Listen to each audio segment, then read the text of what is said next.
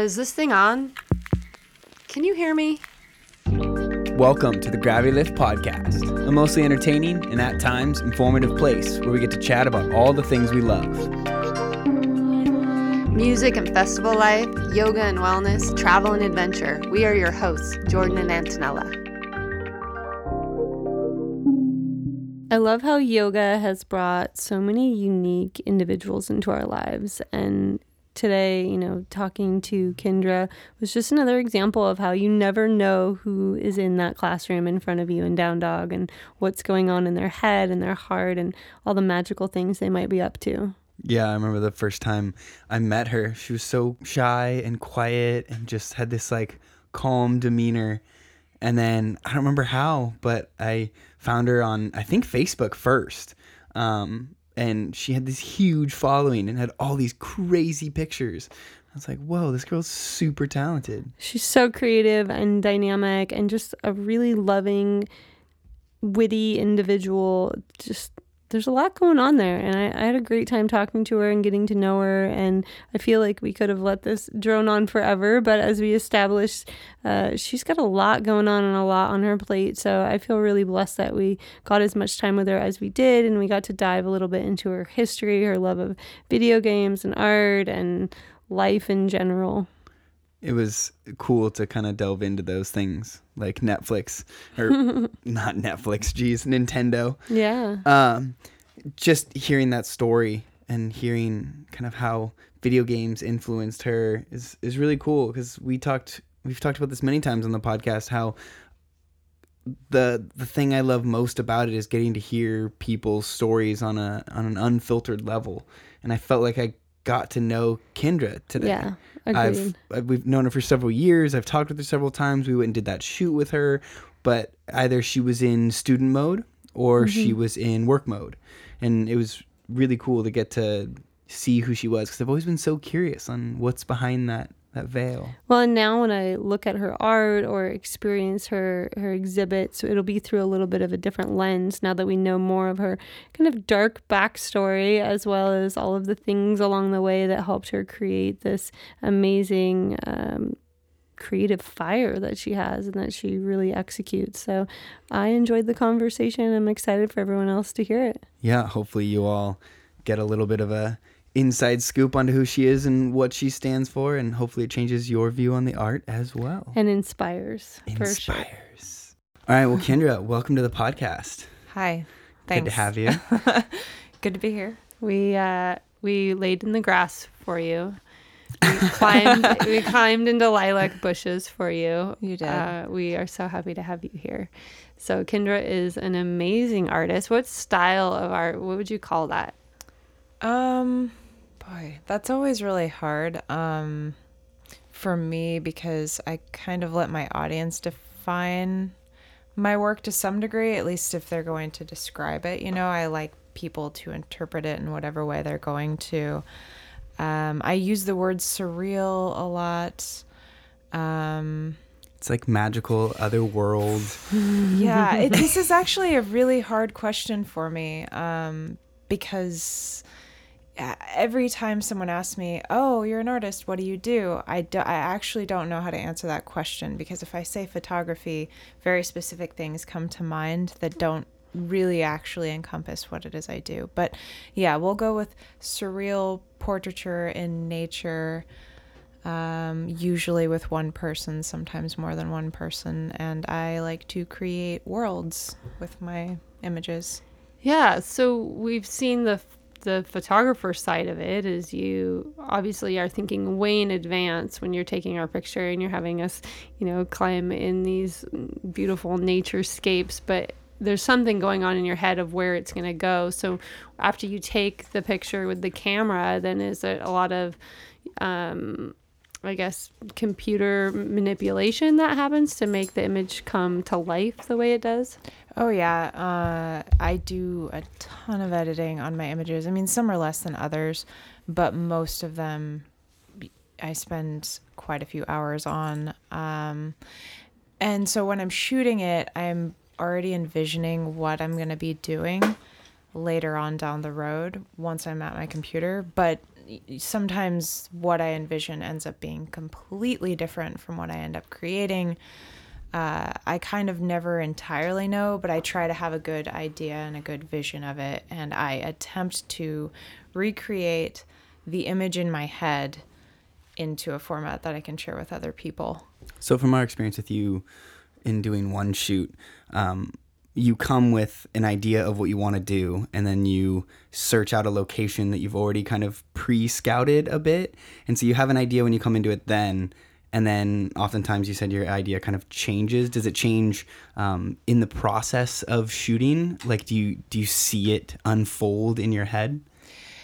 Sometimes um, it really it's really a case-by-case basis. Yeah. It depends on the lighting, um, what the weather is doing, the uh, expressions and emotions of the people I'm shooting.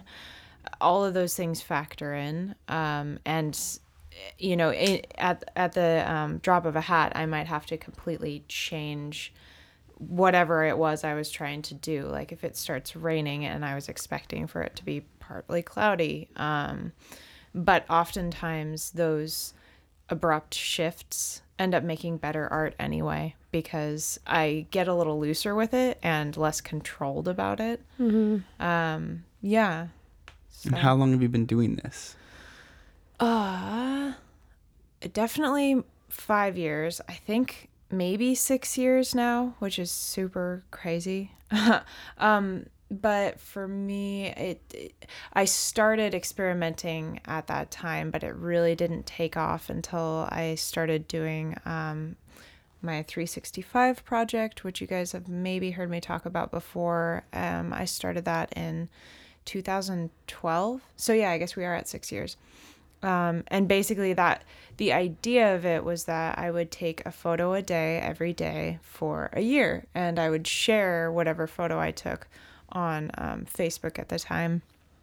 And I spent like two weeks prior to starting that project deciding whether or not I wanted to do it, because I could just feel in my heart that it was a really huge commitment. And if I did it, I was going to do it entirely or not at all. Um, so I spent two weeks deliberating, and then finally I was like, I'm just going to do this. And that for me was really where my art and photography journey began, because during that time, and the project ended up taking me a year and a half to complete. Um, but over the course of that um, time, I just grew, I feel I grew exponentially and in ways that I absolutely didn't anticipate. And it just blossomed into, you know, something completely different from what it began as. So. And in the time when you were taking pictures, you know, three hundred sixty-five pictures over the course of a year, were you also doing um, complex editing through that time? Or were you kind of just taking the picture, doing a little bit?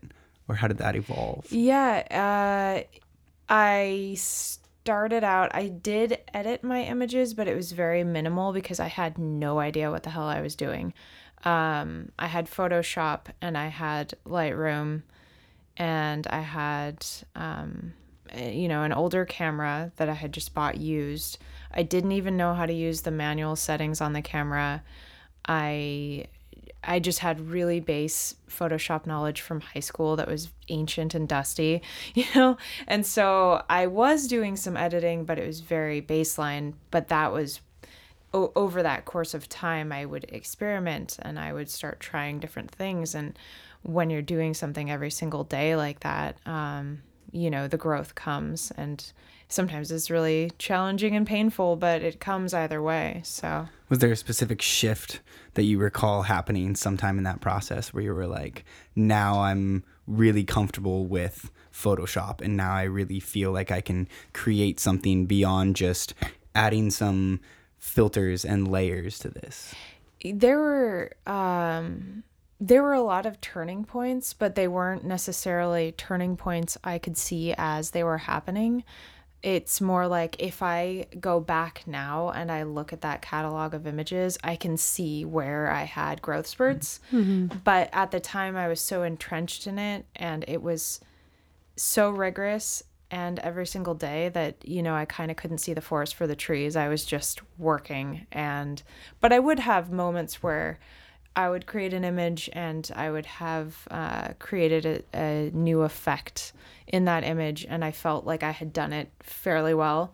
But also the whole entire time, because I felt kind of like a child just fumbling my way through, I knew my images were repeatedly not where I wanted them to be, if that makes sense. So I'd, but I had committed to putting out each image, so I'd be kind of embarrassed and putting out these experimental images with these edits that were not nearly where I wanted them to be.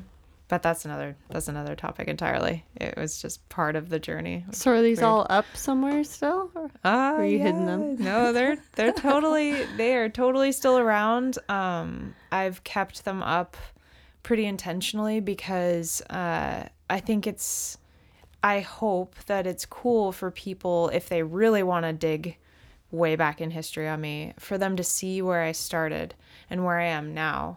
Because then, you know, you can see, like, you can start with something you really have no idea what you're doing. And if you have enough passion and commitment to it, and if you're stubborn enough, um, it can turn into something a lot more. And that's all self-taught? Or did you find any tutorials or mentors along the way to help you get to where you are now? Because it's pretty amazing. Every every Thanks. time I look at your stuff, I'm, like, uh. blown away. I'm like, how?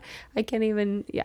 Thank you. Um, I had very baseline photography knowledge from high school, and we're talking like a thousand million years ago, because it was with like a black and white film camera, and we developed our own black and white film and our photos. So I had ancient knowledge from that that I was working off of. Um, and then... Mo- I mean, I will say it's self-taught, but there were times when there would be something specific I'd want to achieve in an image, and then I would go online and I would see if there was a tutorial or something, and then I would do the tutorial, and, you know, and that was a way definitely to bolster very specific skill sets in Photoshop. Um, but also to answer an earlier question about Photoshop, even now I'm not entirely comfortable with it. It's such an expansive program. There's fifty ways to do one thing, any one thing. So it's it's an amazing program, but um, yeah, it's very daunting, and it's intimidating too when you're new and you just don't know what anything is in there. That's what I feel about the program that we're recording this through right now is Logic, um, and it's uh, a digital audio workspace from Apple, and so it's a similar idea. Like, I know how to record things on it, and I know how to like mess around a little bit, but people make beautiful sounds and music with this all of the time, and that's still that part that I'm like, ah, oh, that'd be super cool to do. Like, I know the the basics of it, and I can get my way around it, and I can start to play around with things, but it's not quite that like, oh my gosh, I can I can uh, use it as if it were like a part of me. Um, and that's kind of the ideal someday. You just need to do a three sixty-five podcast project. Do a podcast a day. Right? We could do that. Yeah, obviously, we wouldn't be able to coordinate the, with that many guests, but I know. The tough that... thing is, like, a podcast, like, I've got it pretty down pat. I, I've got it. I've got my template set. I can just oh, hit record. True. Everything's It's more good. About making music now, I it's, think. It's more like, yeah, I would have to do, like, a, you know, for music, come mm-hmm. down here three sixty-five days out of the year and spend an hour doing something, which is actually a really good idea. But yeah, if I can make I it happen. I recommend it. An hour minimum. I would yeah, say seriously. Probably more like two at least. So do you have anyone that you kind of were influenced by? Because I know one person was Kirsty Mitchell, mm-hmm. that like you kind of uh, saw as someone important. Um, and if you could talk about her and then anyone else in your life that kind of inspired you for this. Yeah, um, she came as inspiration later on in my journey, um, but uh, yeah, I found her so deeply inspiring because she was building these entire sets and these ornate costumes and, you know, telling these lavish stories with her images, and then she would also write a lot of journal entries to go with them, and her writing was beautiful as well, so that was really inspiring. And she lost her mother and then be- began working on her um, Wonderland series, which is, I would say, probably the thing she's most well known for. Um, and so kind of following along with her journey of loss and the beauty of the art she was creating through such an emotionally trying time was just incredibly inspiring to me. And um and yeah, and I found her when I'm trying to think if I found her after my three sixty-five was done. I feel like it was either shortly after or just toward the tail end of it.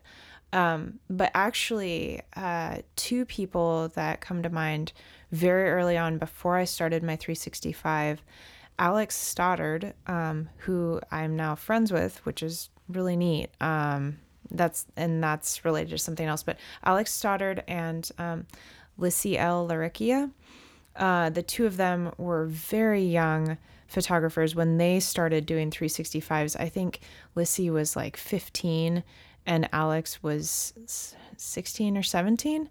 Wow. Yeah, and they both um, did these three sixty-five projects.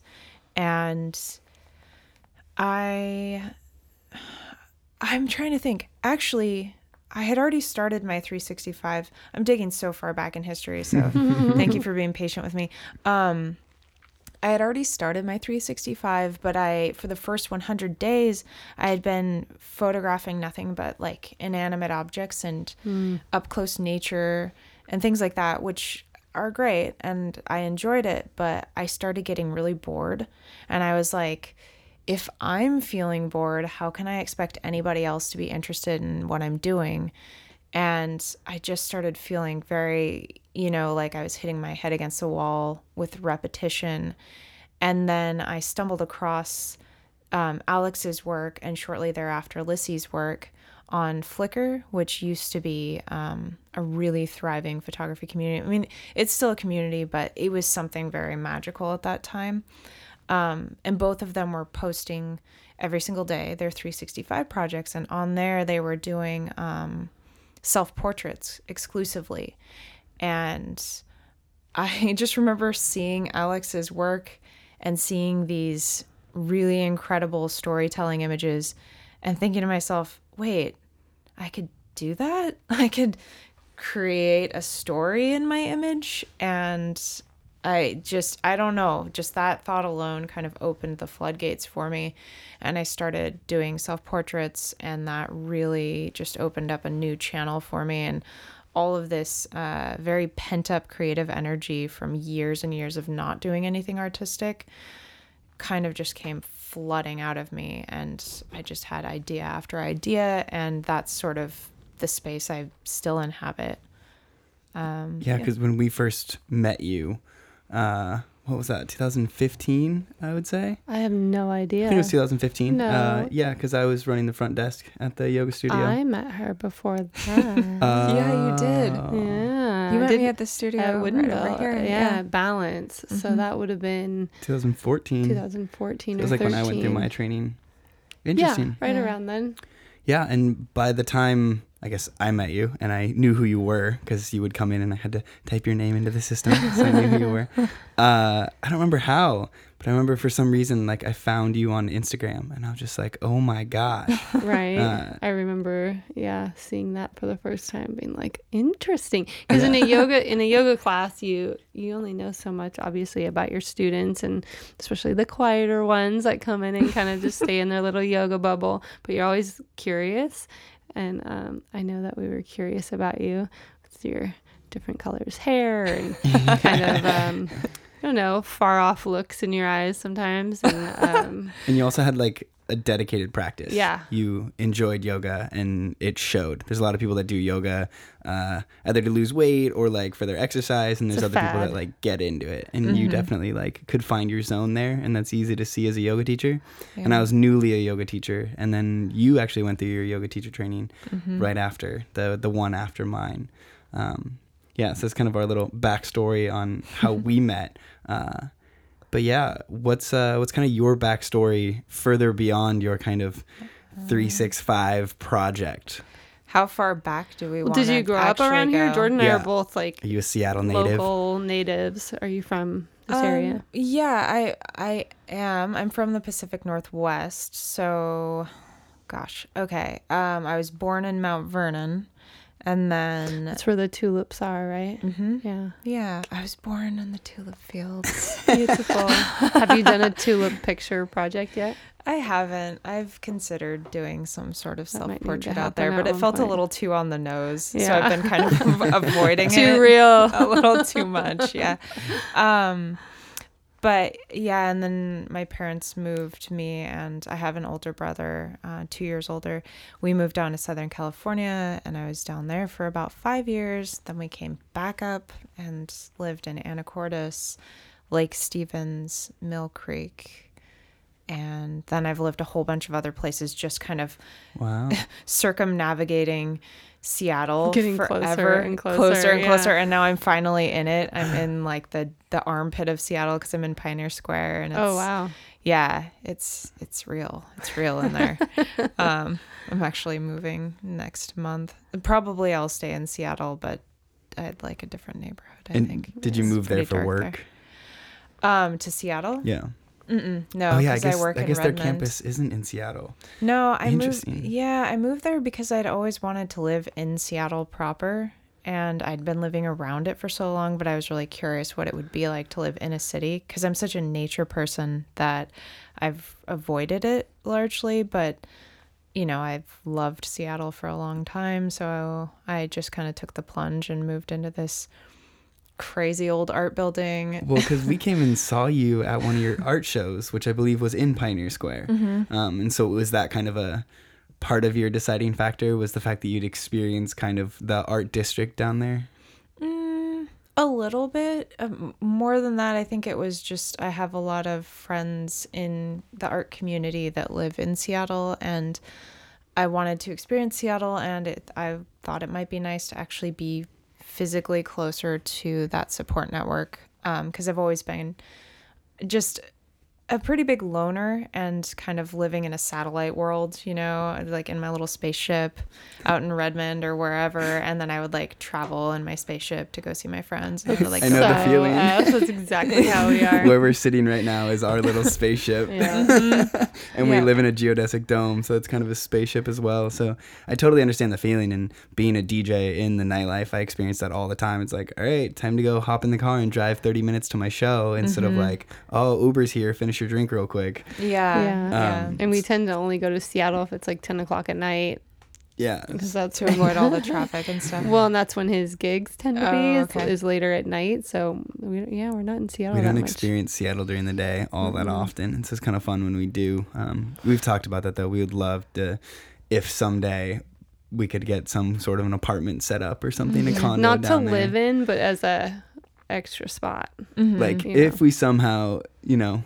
skyrocket and get all the dreams and big things we want, it'd be when? cool to like when yes when, when we buy a, a condo or an apartment or something, and you know, Airbnb it or whatever yeah. you do oh, to cool, have something yeah. um and then you could just stay there anytime you've got a gig or something. That way you can still experience Seattle and have like a home away from home, mm-hmm. but you're still there. We've always talked about that too, like um If we've if we're traveling a bunch, it'd be easier to just get a cab in and out of Seattle rather than all the way out here to Woodinville. Mm-hmm. Totally. But yeah. I've been thinking really even broader than locally. I've been thinking, fantasizing. We talked about mentioning dreams on mm. the podcast, so I'm mentioning one of my dreams right now. Put it out there. Very pointedly. I really want to live in New Zealand at some point, like desperately. I um, I traveled there about four years ago, and I just completely fell in love with it. The landscape is actually, in a lot of ways, very similar to the Pacific Northwest. That's exactly what we thought. Yeah, but, it's so similar. Yeah, but more, but more. Yeah. Just more. Yeah. Um, and then I loved the people as well. I found the people there to be incredibly charming and kind of, they kind of have a childlike quality to them, mm. I think, because they're so, you know, remote on that island down there, but in this way that is incredibly endearing and that I just totally vibe so with. So friendly. They're so friendly, yeah. yeah what area of New Zealand? Well, well, we'll start with north or south. well, um, I was in Wellington. Okay. So I was on the North Island. Yeah. Um, so in my head, it's Wellington, but I okay. really need to go back. And I know the South Island is insane and I need to see it. Wellington would actually be my pick as well, because even though it's North Island, it's pretty much in the center, so mm-hmm. you could like hop down south, south very easily, yeah. or you could go up north towards Auckland very easily. It's literally easily. two hundred dollars to fly anywhere yeah. in the entire country. You can country. bop around really mm-hmm. easily. Is it even a country? I don't, I don't even think it geography. was that much. I don't even think it was that much. Yeah. It I was, think it was like half that. It was, yeah. Yeah. It was a lot of fun. And I, I think the South Island was really cool for seeing a lot of really cool things, mm-hmm. you know? Oh, yeah. The landscape, the landscape was, was crazy. It was all over, just uh, absurd. But in terms of city life and people-wise, mm-hmm. I like the North Island a little bit better. Yeah. Just because... it's that in between. We met someone when we were down uh, in Vegas yesterday, and gosh, we were in Vegas for one day. It's so crazy. Uh, we met someone who was one of the teachers there, and she was from New Zealand, and she was like, "I would love to move back to New Zealand, but not quite yet because it." She was like, "It almost felt like a step backwards." She's like, "Since mm. I grew up there, like coming here and living in Vegas, it's this bustling city. You experience people." She was like, "Seattle's like one of my favorite cities too because you can." Be in it, and you can still have like, you know, forty-five minutes, and you can go to a ski range, and you can go hiking, and you can go surfing, and like there's all this stuff you can do right here, but then there's this hub in the center. Mm-hmm. She was like, New Zealand just kind of felt like too remote. Mm, it was that much yeah. tougher to get to. But so I think living in somewhere like Wellington or, you know, Auckland, you have close enough that you can be in that like environment of people, mm-hmm. but still have your reprieve away. Definitely. Yeah, we were there. How long were you there? Um, just a week. We were there two, three weeks? Like two and a half. Two and a half weeks. That's awesome. And it was amazing. And Jordan's Mister A D D, cram it all in. And so I would say like we did a lot in two and a half weeks and we, we, we saw a lot and we did we went to, a like, lot every of adventures. Yeah, oh, we that's did. That's awesome. Um, but I would love to go back for at least a month, and then even better would be to live there mm-hmm. for a, for a stint. Um, what do like we a noticed, work visa or something where you can live there for six months to a year and just yeah. to experience it rather than like really setting down roots, because mm-hmm. roots would be cool, but it's like there's so many places I want to go in yeah. this world. Yeah, but definitely. Each their own. But mm-hmm. when we were going from the South Island up to the North Island, each city we bopped through, we noticed how much it was very similar to like traveling from Northern California along the Oregon coast up into Seattle and then up into British Columbia. It felt very similar, mm-hmm. uh, except for, like you said, just a little more. Everything was just like a little bit more enhanced. And flipped upside down. Because if we're going north True. to get to like the, yeah. the bluer craziness, you flip it upside down because they're on the south and north, southern yeah. hemisphere. Yeah, it was epic. And I, I can just like already see the art that you would create there. There's a lot of cool art in Wellington. It mm-hmm. was a cool town. But imagine her brain and her yeah. skills, like being in a place like that. I picture her in like Holy moly. Wanaka or like yeah. Christchurch or Queensland or something. Or Queenstown? Oh, yeah, Queenstown. Queenstown I said yeah. Queensland mixed up. Uh, just because of South Island, you go and have, have, I guess we'll step to a different side a little bit. Have you ever been up to like Vancouver, Canada and like mm-hmm. up in Desolation Sound and like that area? Yeah, well, Vancouver area mostly. Like inside of Vancouver Island, between Vancouver Island and British Columbia, because it's all kind of the same. Mm. Uh, there's just some crazy, I guess, fjords and whatnot of rivers that run all the way up and through, and there's huge mountains that all of a sudden go down into super deep waterways. Uh, and New Zealand felt a lot like that on the South Island, where it's just like stunning landscape. Um, and so I always kind of tell people who are like, oh, I'd love to go to New Zealand. You've already been, but for people who are like, I'd love, I would love to go. I'm like, dude, try to experience what we have here.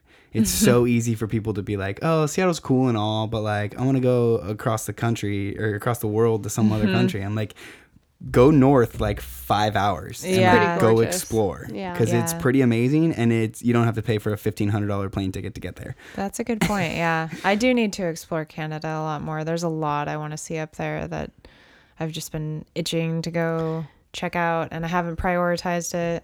But I, I agree. Me too. We've done Whistler uh, plenty of times, but w- I haven't been to Vancouver or Victoria in a long time. And that, and even those I've already obviously been to, but it's been a while. So I'd like to revisit them as more of an adult. But then, like, that's what, three places out of all. Like, there's a lot, mm-hmm. a lot up there. And, and it's really not that far away to cross the border and go have and an adventure. Canadians are so nice as I know, well. I know. You've skipped out of America, so you get to a different place entirely. The the money setup, our dollar is about the same to Australia or Canada. So mm-hmm. like, I'd recommend trying to dip up north a little bit and experiment. Um, have you ever thought about like getting some sort of a, a van and doing some sort of van life, or do you?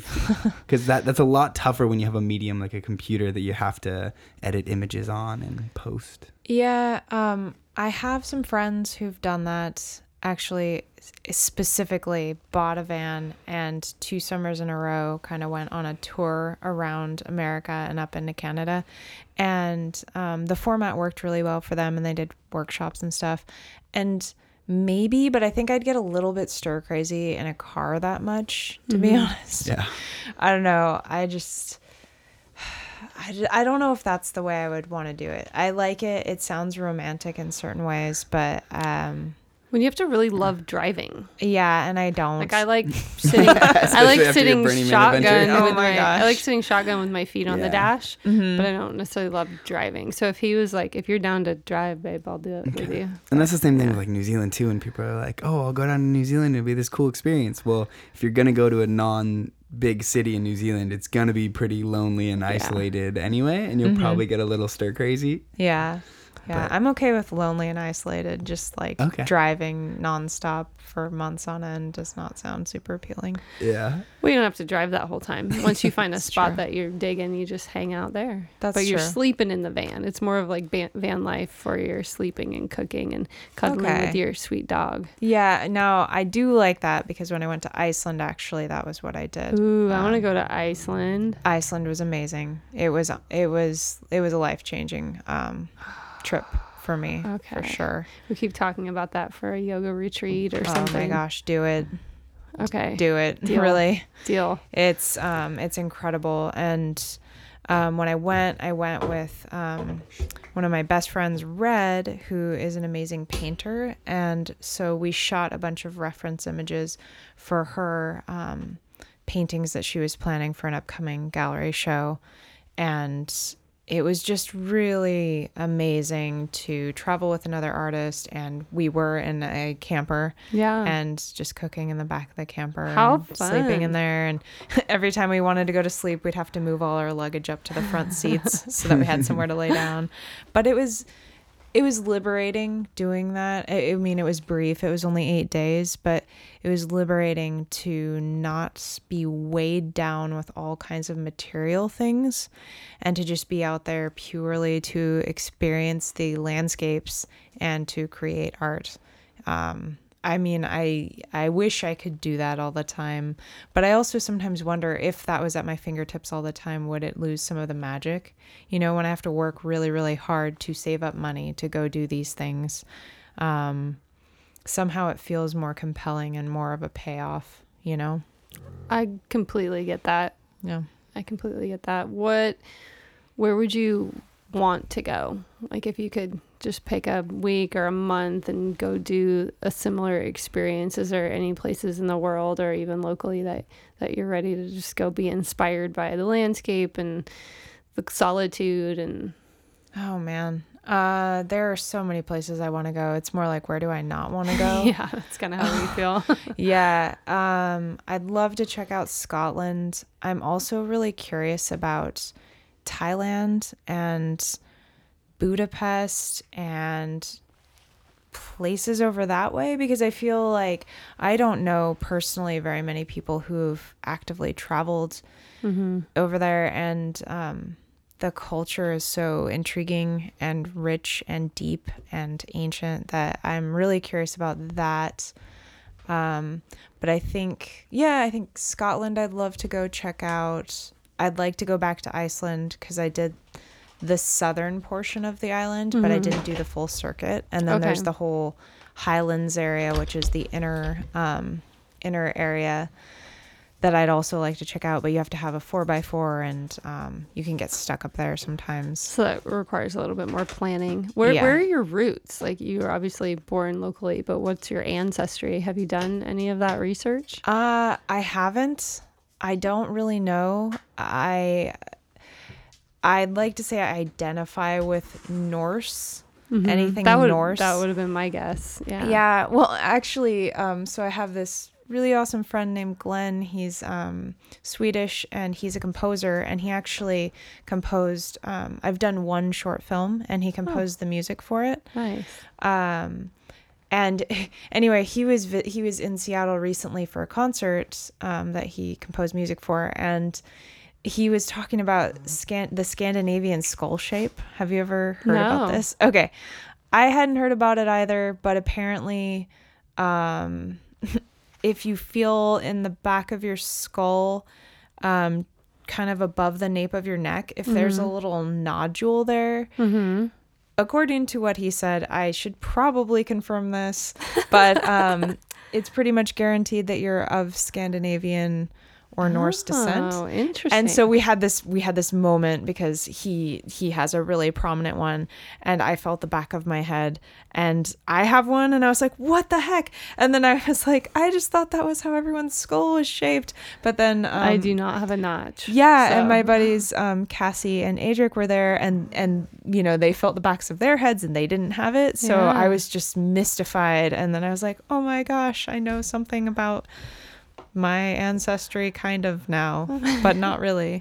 But I should I, I'd like to do one of those um where you send in your blood. And so Jordan got my me one and his sister one for Christmas. It was like a twenty-three and me ancestry kit, and you just spit into a little vial, and mm-hmm. then you send it off, and okay. they send you an amazing amount of information, and it's accessible through this really interactive app, mm-hmm. which is really nice because you can kind of click on the different percentages of what you are, and it zooms to that country and tells you the history of it and stuff like that. And um, I don't know, I've always known that I was one hundred percent Italian, but when you just because both of your parents were born in Italy and their parents were born in Italy doesn't necessarily mean that you're one hundred percent Italian, right? Because somebody mm-hmm. came from somewhere to get there at one point. And so it was interesting to see the smaller percentages of who I am and where those came from. Um, and so I just think anybody who's in touch with their creative and artistic side, I, I don't know, I would think that you would at one point want to know what that is and then go be in that space and see mm-hmm. if you feel this connection. We were just in Italy for a couple weeks over the summer, and I've gone there before, but it was when I was a lot younger, and it was just in a different point in my life, and there was a lot of drama around that trip with toxic family members. Oh. Um, so it was like a hard experience for me the first time. So going back now with him and a great place in my life, it was really comforting and surprising how much I felt like I fit in to a place that I don't live. Mm-hmm. Everyone knew how to pronounce my name. Everyone wow. knew how to spell my name.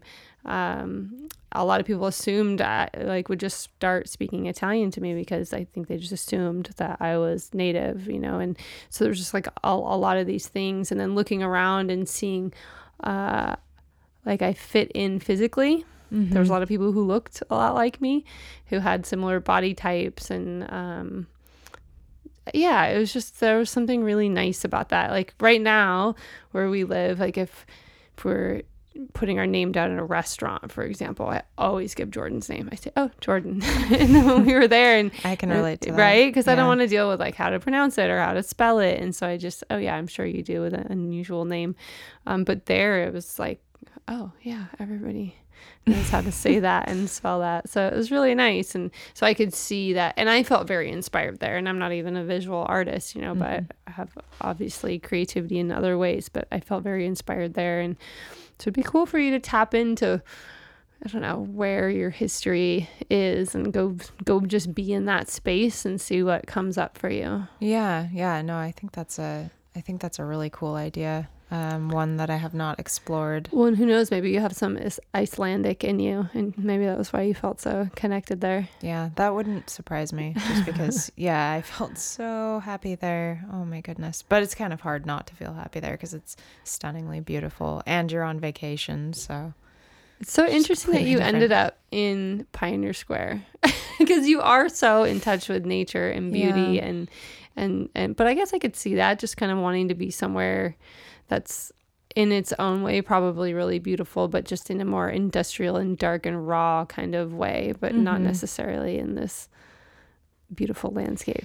Yeah, I I mean, largely it was because of the building, because I had multiple artist friends living in that building, and um, I wanted to experience Seattle. I knew there was a space that was going to be available there, and um, I wanted to kind of get a sense for what it might be like to be in close proximity to other artists living near them, mm-hmm. because that was just something I hadn't experienced yet. And that aspect of it was incredible. Um, and I say was because at this point, actually, everything's kind of, um, my buddy Red, who was my next door neighbor in the building, um, ended up moving out last spring, um, which was, you know, really hard because, I mean, I could hear her playing flutes mm-hmm. at like eleven p.m. because she decided she was going to pick up flutes, you know, and I could hear it through the walls, and I could hear her playing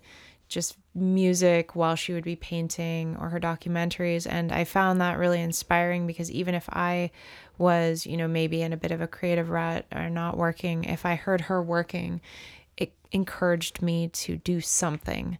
Um, so anyway, but she moved out, and then her sister, Roxana, who is a classical singer, um, she practices constantly, and I can just hear her beautiful voice filling the halls of the building almost every day. Um, and then, um, my buddy Adric, you know, he'd be like working in his space and playing, you know, loud music while he worked. And so anyway, um, that was a very large part of why I moved, was to be in an artist community and to just get to experience that, because I knew it was kind of a rare opportunity.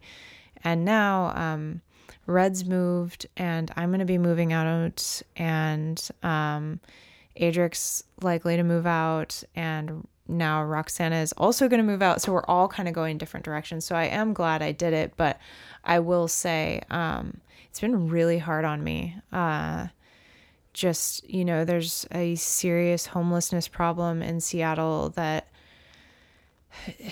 is heartbreaking, and it's really hard um, not to feel kind of helpless to it in a lot of ways, because mm-hmm. it's like as as an individual, there are things you can do, but but your scope is somewhat limited, you know, when the problem is so massive. And just seeing it every day and feeling every single day that kind of helplessness is um, just really gut-wrenching for me, because, you know, I'm I'm a very sensitive person. And then on top of that, just, I don't know, kind of the filth of humanity at times is a little rough too, just mm-hmm. the way that people treat the earth, and especially when they're in a city, it's almost like they feel more inclined to litter or to just pee on the side of right. a building. Someone or... else already did it, so I might as well, kind mm-hmm. of thing. I was just reading, I'm finishing up a Malcolm Gladwell book called um, Tipping Point. Have mm-hmm. you read that book? No, I haven't. There's a, gr- it's, have, have you read any Mal- Malcolm Gladwell? I don't know. So his format... But the, the name's familiar and the title's familiar. Yeah, so the format, especially in this one, is um, basically explaining how certain phenomenons happen and using a lot of uh, history and data and storytelling to kind of show the tipping point of whether or not something becomes a trend or um, how to change things. And so that particular thing just made me remember the part about them wanting to change the crime in New York City, and that by starting with cleaning up the graffiti, which is a tricky subject for me because I do think, see some of it as art, mm-hmm. um, but basically by cleaning that up, um, it started this shift and this change and this trend towards less crime. Because if you're seeing something being degraded or devalued or not respected in your atmosphere or your climate over and over every day, then it starts to create habits and behaviors that are also kind of at that level of being, you know, versus leveling up, saying, I'm going to clean this space up. And so they started to basically have this rule of like, there will not be graffiti on the trains. And so that when they would take the trains off rail at night, if they would get there in the morning and there was graffiti on it, they would leave it and that train wouldn't go into service. And if one got graffitied on during service, they'd pull it out. And so there was just always this changeover happening. And then slowly the crime rates went down by huge percentages. So this is all very statistical writing. And he's got all of this in here.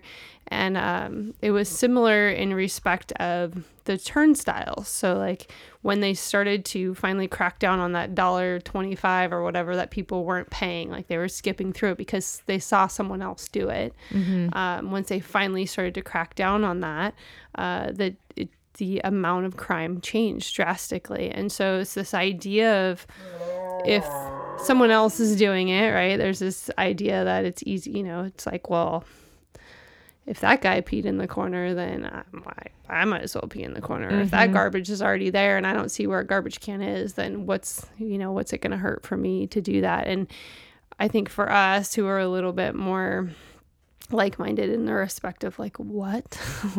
Why would you ever think that's okay? Yeah. Um, but there's just a lot of people that are very affected by their surroundings in the opposite way of you are. For you, it makes you want to fix things and change things or perhaps move to a different place where it doesn't weigh as heavily on your heart. And for other people, it just becomes this way of life because that's what they're seeing. Mm-hmm. And so then it's they start to emulate that type of darker behavior. And yeah, the oof, the homelessness problem has always been really sad and stressful for me personally, just because I have dealt with that um, with family members and loss, and just knowing that so much of it is just a lack of resources for mental illness, mm-hmm, yeah. and that it doesn't have anything to do with them not being able to, you know, get a job. It's, yeah, it's exactly. That, uh, they need help.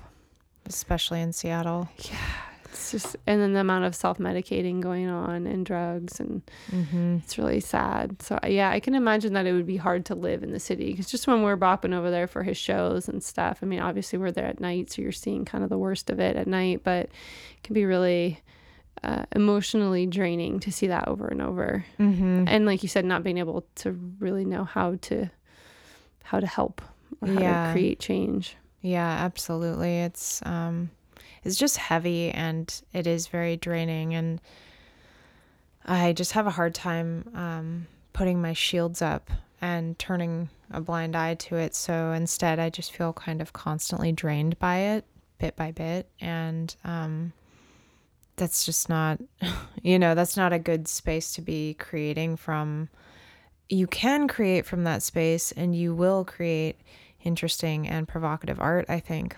Um, and for some people it's, it works really well, but for me, it just kind of disassembles me and leaves me feeling, um, just like completely depleted. Mm-hmm. So I'm trying to find just a different living situation where I can be, I told my friend, somewhere where I can just put my feet in the dirt every day. Mm-hmm. Like, even if that's just a little patch of dirt right outside my front door, that's fine. I just want to be able to feel the earth on my skin. You know, I want to, I, I can't stand walking out and there's just pavement everywhere, you know. It's... I forget that because we, oh yeah, goodness. we have so much grass and dirt around us to the point that I catch myself complaining how often I have to sweep my floors because I'm like, there's so much dirt in here all the time. But I guess that's, yeah. If you're walking from car to concrete to building, mm-hmm. you're you're really missing that, I'm sure. Oh, yeah. Yeah, definitely. And then I um, commute to um, from Seattle to Redmond for my day job, which um, I actually love my day job. Yeah. Tell me a little bit about that. And, and when did it start and what do you do? I know a little bit, but. Um, so I work at Nintendo and I'm a writer there. So I work on um, the text that goes into the games, basically. Mm. Um, and I've been there for ten years, which is like super crazy. Wow. Uh, yeah. Wait, I, how old are you? Will you say how old you are? I am. Yeah, I will. Okay. I'm thirty-four. Oh. Yeah. I did not know you were in your thirties. Yeah. I'm going to be thirty-five um, next Thursday, I think. Next Does that year. Mean you're a Virgo? I am. Oh my gosh, the amount of Virgos that we have in our life that are so freaking creative and amazing and dynamic. Oh, interesting. Cool. Yeah, I'm a, a Virgo Sun Pisces Moon, which is like really weird. It's, I am also a Pisces moon. Are you? Yeah. Oh my gosh. And my son's a Pisces sun sign. Oh, it's actually cool. Interesting because I'm an Aquarius sun sign, and then my moon is Pisces, which mm-hmm. is my sun, and then or my child who is a son. That gets confusing. And then my rising is Cancer, which is my daughter.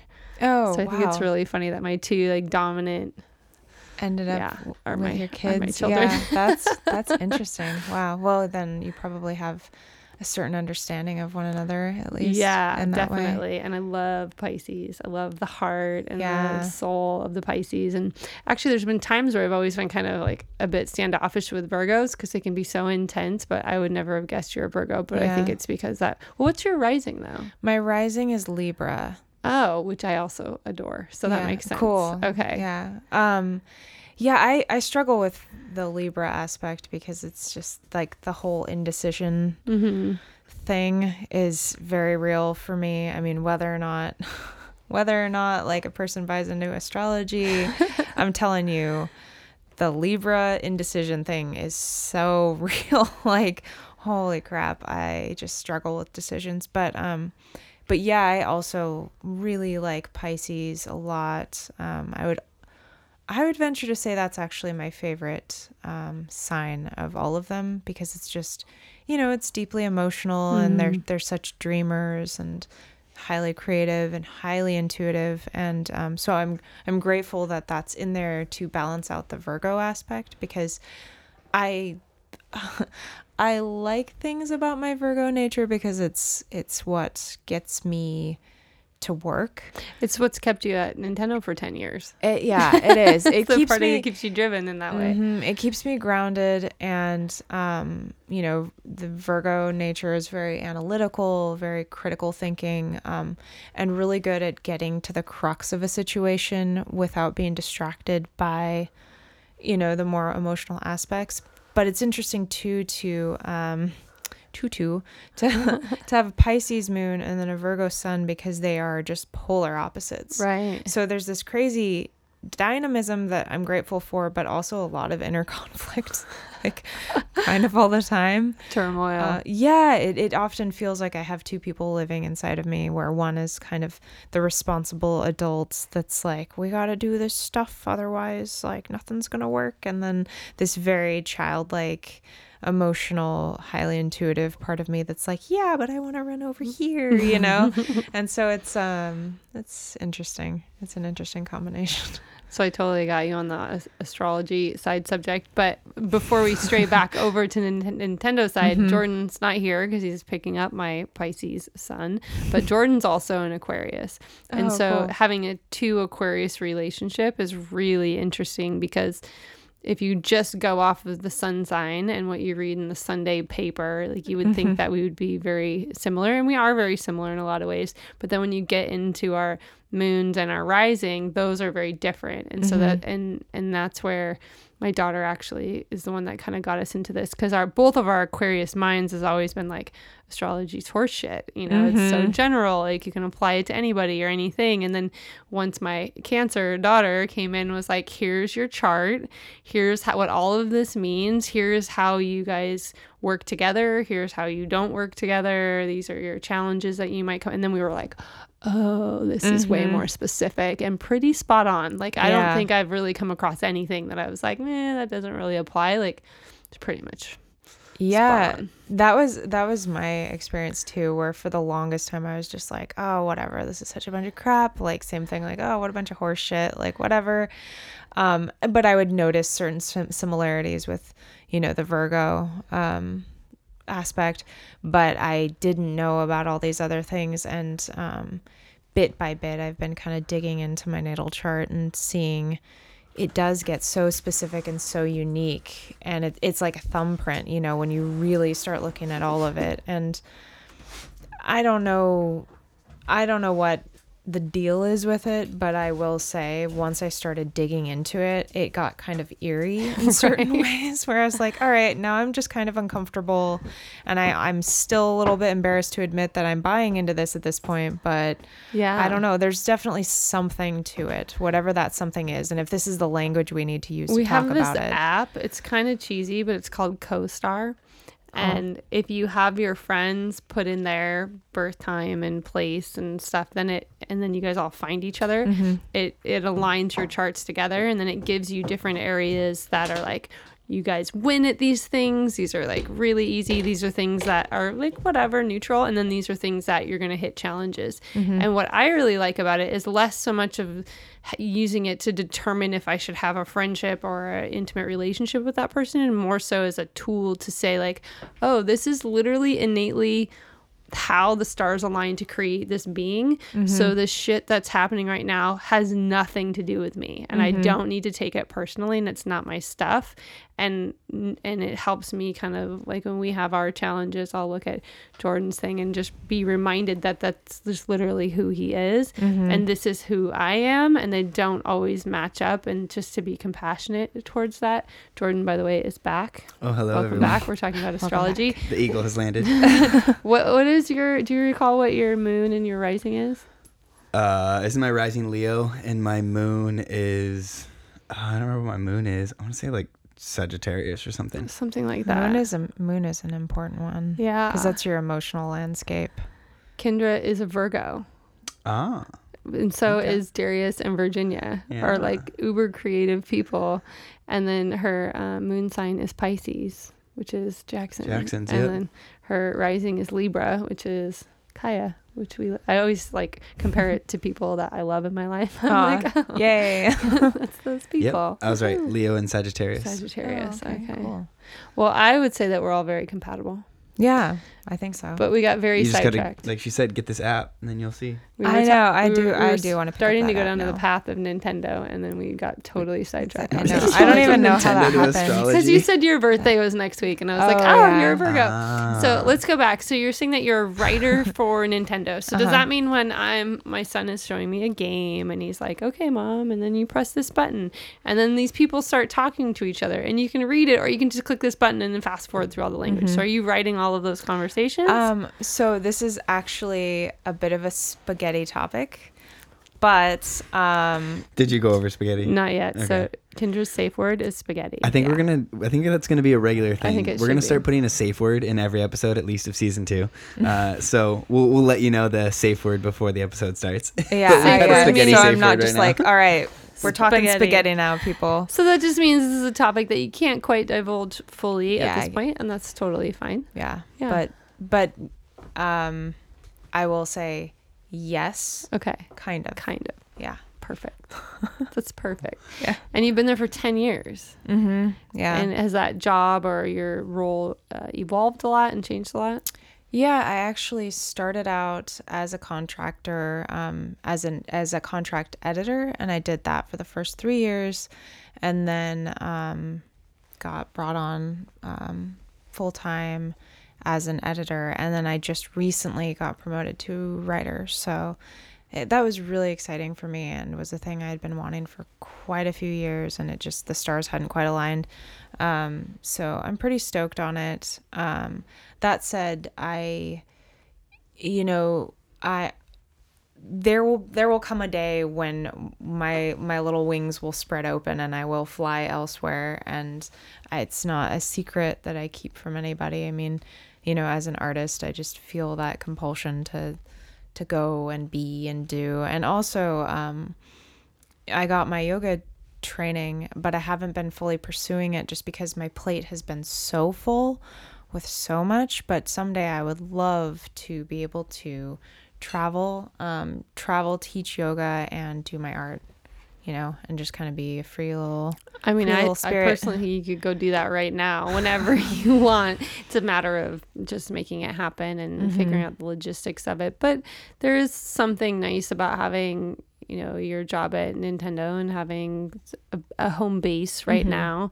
Is there um, a culture there that you, that is really, I mean, to stay at oh, a job yeah. for ten years, there's got to be something there that you, you're really enjoying besides the, the punching of the keys. Yeah. Yeah. Um, yeah. It's a, it's an incredible place to work. Um, the people that work there are like family. And I do mean that, um, especially in my department, just everybody's really close. Um, you know, people like each other. They hang out with each other outside of work. Um, it's just a really tight-knit and awesome community of people who deeply care about what they're doing. And um, working on games that bring smiles to faces, as cheesy as it sounds, is honestly really fulfilling.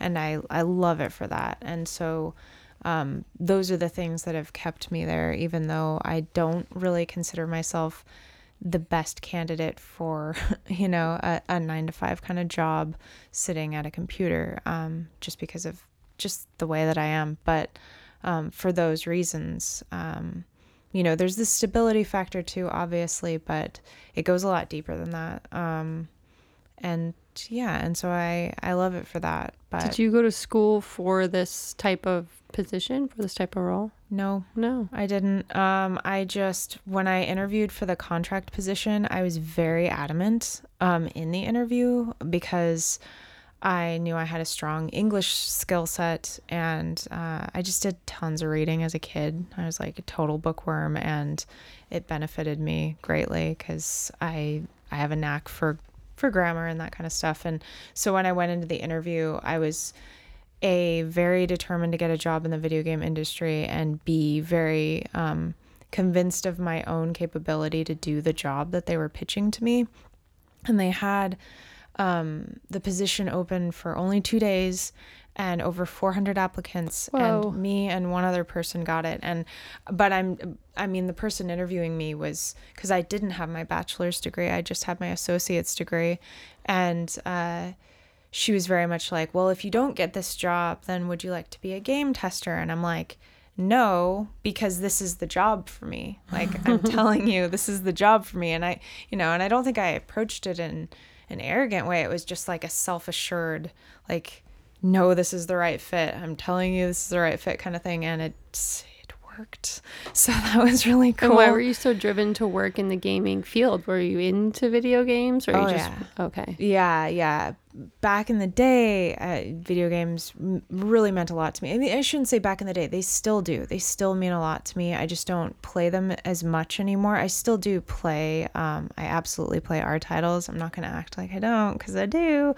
But um, with the art and everything else I'm doing, it's a little harder to make time for it outside of work. But um growing up, video games were honestly video games, art, and books were kind of the things that helped me survive a very tumultuous childhood.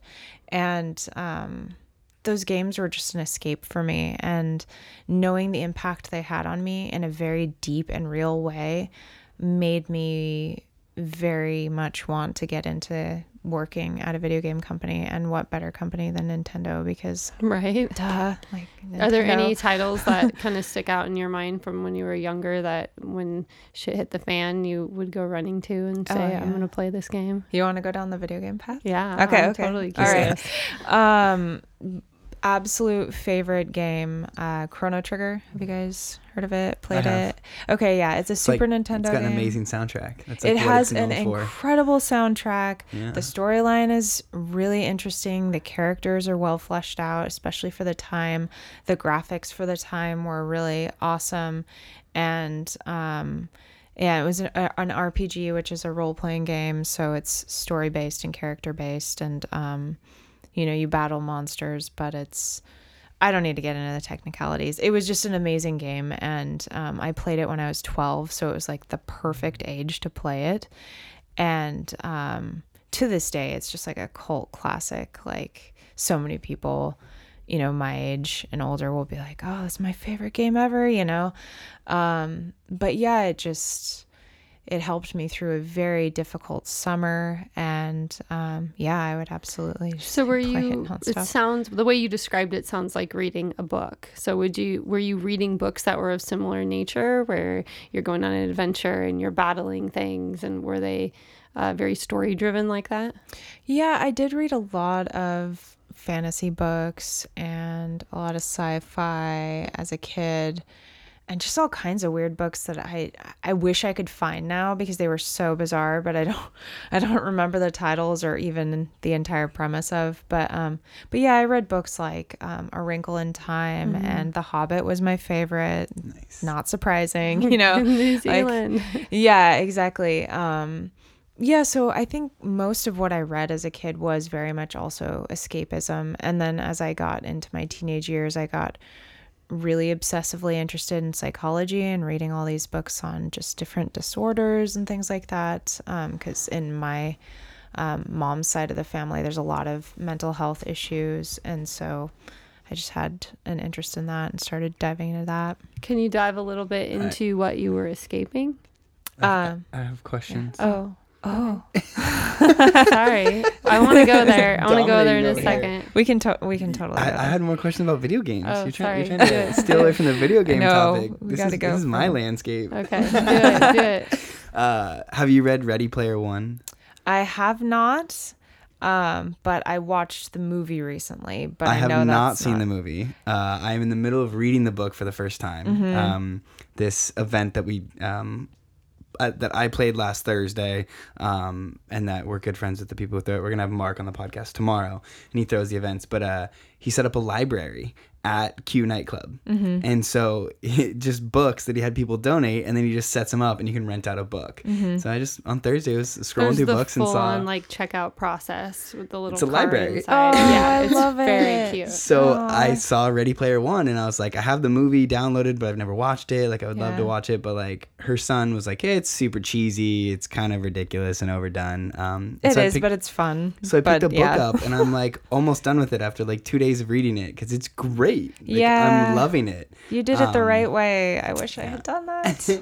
Dang it. And it's just cool uh, because I spent a lot of time playing video games as a kid. Like, I grew up with Super Nintendo. So mm-hmm. I'm a little bit younger than you, so I don't quite have the, the eighties pop culture. Yeah. And that's what's really interesting about Ready Player One is it's all based off eighties pop culture. Totally. And yeah. so he brings up a lot of cool stuff that, like, I've heard of or I knew of through, like, my gaming early online days, but that I've never really, like, played and delved into. Mm-hmm. Um, but it's really fun to, like, get back into that story and have a book that does such a good job of playing between the two, because like you said, there's one that's a video game where you can play a story and you're you're stuck in that storyline and you're stuck in those graphics and you can kind of explore within it, um, whereas a book kind of lets you like create this own reality of what it looks like in your own head. Mm-hmm. And this book does a good job of like blending the two. Oh, nice. Where it kind of like it, it gives specific storyline information of like keeping you on track, but also allows you to kind of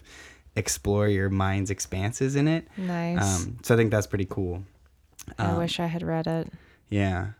It's, I ruined it. You still can. You still I can. can. No, I yeah. totally that's why I can. I wonder how much the movie and book are different, because it's pretty classic for movies and books to be just entirely different. You know, a director takes their specific way around hitting this highlight of it and whatnot. Mm-hmm. Um, but yeah, because that was always a thing for me. Gaming was definitely my escape in my mm-hmm. own way. And um, I kind of got, um, in my opinion, I'll use the word lost in the world of first-person shooters, mm-hmm. which I think kind of destroys the wonder of video games. Yeah. We need more storytelling games and less online multiplayer games. Oh my gosh. Yeah. Because, and that, it, yeah. That's a that's a whole that's a whole heavy topic. Because yeah, I, I did love you play League of Legends? I have some friends who really did. Her son really did. I played it for about three weeks yeah. and then I stopped. I got super into it when it was still fairly new. It had only been around for like maybe a year or less, and um, you know, specifically being a female and playing that game, I felt absolutely compelled to be good at it. really good at it. I did not want to play that game and be bad at it. So I spent embarrassing amounts of time playing it, and um and I got I got pretty good at it. I'm not going to act like I was like top notch, but especially because the game was still early on, like I was able to get in there and do my thing and feel, you know, really good about myself before starting a new match and doing it all over again, because it's so addictive. Um but after like six months of that, I just I hit such a wall, and I felt I was unhappy, and I was mm-hmm. like, hang on a second, for me, video games are supposed to be a thing that make me feel good, mm-hmm. like in a larger way, and not this instant gratification. And I'm just getting pissed off at people, and I have people disrespecting me, and um, I'm now hiding the fact that I'm female and all this stuff. And so at that moment, I was just like, mm, uninstall. And I was just done, and I walked away from it, and it was a really good decision, because at that time I then ended up buying a used camera and ah, switched wow. gears. Yeah. Think of all that time. It, it's it's very complex because, like you said, video games can be this phenomenal escape from the real world, and that's the amazing juxtaposition of Ready Player One, which I think you really need to read, babe. Because you, I'm down. Because she hasn't played video games. Mm-hmm. Um, I am fantastic at Tetris. She is oh, unreal nice. At Tetris. So good at Tetris. Unreal. Ooh, like love it. I watch her and blows my mind. It is my ridiculous. Brain loves Tetris. But she's not like she like tried to get into playing video games because she has a son and tried to play around with both him a little bit. Both my kids and... love video games. Bailey does too. The uh the challenge I have with some video games, especially the more modern ones, is I get a little nauseous. Mm, okay. So the, Do you the, have an astigmatism? Uh, no. Mm. I wonder if anything would be different now that you got your LASIK. Interesting. I haven't done it since I had LASIK. I did have very poor eyesight though. Yeah. And actually, that's true. I think there was a little astigmatism in my left eye now that I, now that I think about it. But yeah, I, I could do would it get for sure. very nauseous. Even watching them play, even if I wasn't playing, I'd like, I cannot look at this swooping views and moving orientation so much. Um, but yeah, I wonder if it would be different now. Yeah, I can't do like four D things. I can't go on rides at Disney World. Her and I, I get yeah. so nauseous. We, we went to Disney World and we were like, let's ride all these rides. And like after the first one, I was like, I need to sit down for like thirty minutes. What was pee. the game that you and Bailey and Jackson were all playing religiously?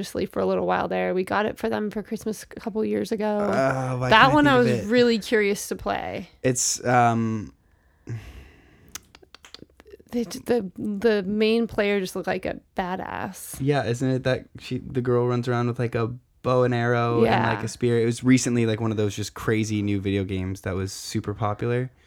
Um, oh. I know what it is, yeah, but yeah. I can't think of the, the name of it because my brain is have, so tired. I'll have to look right that up. Now. Um, but that one was super cool because it was a storyline that you get to play mm-hmm. in a you know vast open world, uh, um, which was which was, was cool. It's it like her that. As a human playing against machines. Oh, and there are cool. other machines in the world. That is you it an indie to... title? No, it was. Will like you a... look it up? It's gonna drive me batty until you look it up. We need a producer to look up this kind of stuff while right. we're talking. Um, but that was one of the ones that all three of them would just be up there captivated. And finally, my daughter's like, Mom, I think you would really like this. Come up and just watch. And and it was an interesting and enjoyable one to watch someone else play, which I think is rare. Mm-hmm. And then, um, and it didn't make me nauseous at all. Horizon Zero Dawn. Yes. Oh, yeah.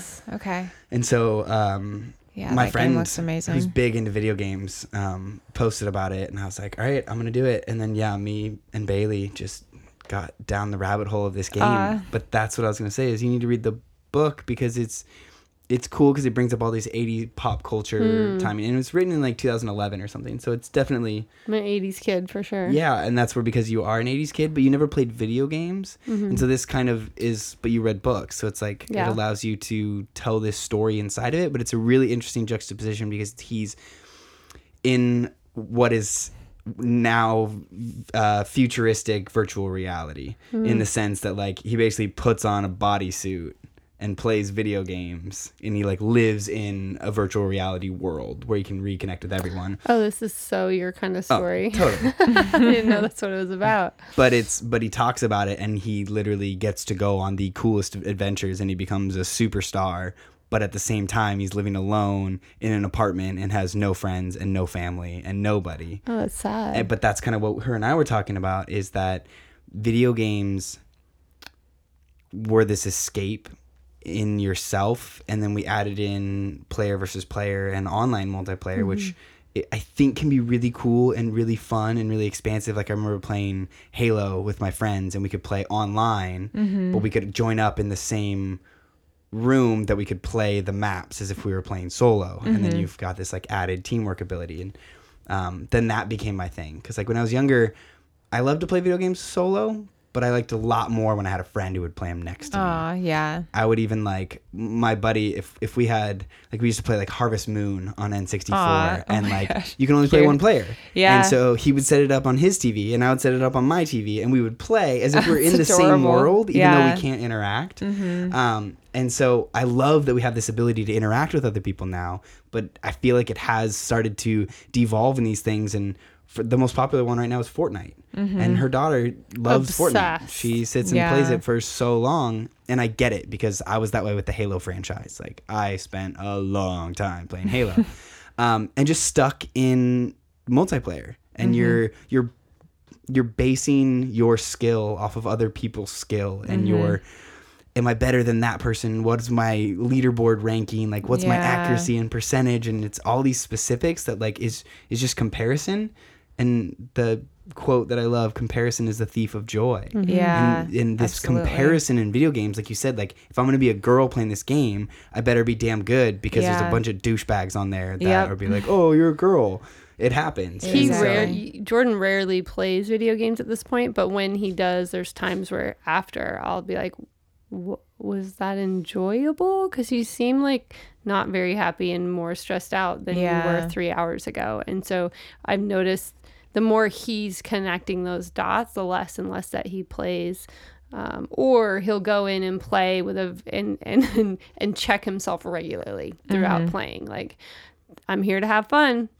This is gonna be fun. I'm gonna have fun. Usually, once it's not fun, I'm gonna turn it a lot off. Of, yeah. God, I'm fucking garbage. Yeah, over and over. I know. I was like about ready to record him the other day because I was sitting there doing work while he was playing, and he just over and over, God, I'm so bad at this. God, I'm garbage. And I'm like, what? Well, again, it's because I'm comparing myself thing. to the days when I was playing regularly, when yeah. I played every day and I had a team and, like, I was good. Yeah. Well, I mean, the amount of time you have to pour into it to get to that level, you know, is just kind of inordinate, honestly. And with the volume of people that game now and the competition level that's out there, you, depending on what you're going for, you kind of have to dedicate everything to it, which um is extensive. It's excessive, you know. I think it's excessive, and f- for some people for a period of time that may work, but I personally just feel like there's a lot out there and a lot that everybody has to offer. Everybody has an individual gift, and I I kind of subscribe to, my personal belief is that um it's our duty to figure out what that is and then to start expressing that, you know? Um, and so when you get sucked into the whole video game world, and especially the competitive video game world, it's um, it's a slippery slope, you know? And I think... And you'll know pretty quickly if that's your gift. Yeah. Like, you'll know oh, if you're sure. like one of those phenoms and that's your gift, then yeah, keep going that route. Exactly, but for most people, yeah. it's not where they should be devoting... Uh, what is it? Yeah, sixteen thousand hours, wonder, ten thousand hours. ten thousand hours, yeah. I always oh, wonder yeah. if that was one of those routes, because, like, the idea of being a professional gamer, mm-hmm. like, was just starting to come to, into existence when I was playing. It was like, yeah. oh, yeah, you could play, but, like, you really can't make any money. And now you've got kids that are making millions of dollars per year. Totally. Streaming themselves playing live. Yeah. I look at it, I'm like, maybe you could have done that, but I don't know. Yeah. Well, I also think that everybody has multiple, there are just so many branching pathways, and at any given moment you can choose a different pathway and decide that you're going to go down this one instead of that one. But it's hard not to feel that what if all the time. I mean, that's something that I constantly struggle with, because I have a lot of interests, and I mean, just recently I started getting into fire spinning, and I didn't know anything about it, and I was like, I'm just gonna figure this out as I go, you know. And that was my entry point into Burning Man, which was really cool. But um I can't do everything, you know. Yeah. Nobody can do everything, but I think also we as individuals have so many things we could potentially do, and it's up to you to decide how you spend your time. You, you know, got so many, so many minutes in a day. Oh my gosh! Did you ever play Fable? Uh, yeah, I did. Wow. The reason I brought up Fable was because that was like one of the O G games, as far as my memory and my recollection of my gaming days, that mm-hmm. you had a bunch of choices to make, mm-hmm. and and and every action you made had a reaction. Totally, yeah. You could have Such a positive. A, that was a revolutionary negative. game at the time, I think. Yeah, I, I was like totally good. Like, yeah. The goody goody.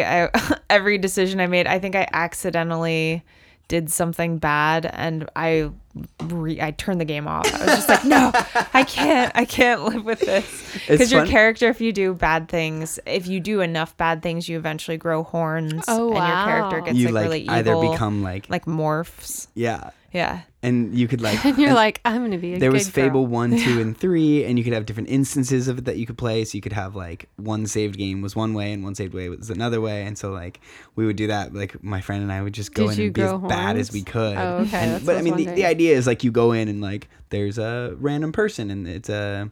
Um, an N P C, and you run up to them and you're like, all right, I'm gonna attack you, and you just start like attacking people and breaking t- stuff in the town, and then you get like bad points and people are scared of you, and it was, it was a really really interesting game on how that played out, um because you were a good boy. So was it like an interesting thing for you outlet? Well, I was play. the same way. I always went the good route, oh, but then did. it was one of those like, oh, it could be kind of fun, I wonder what would happen. Yeah, so that was why I brought it up, because that idea of like, what would happen if I did this? What would happen if I had chosen this route instead of that route? Mm-hmm. Um, and that's where Horizon Zero Dawn was really cool too.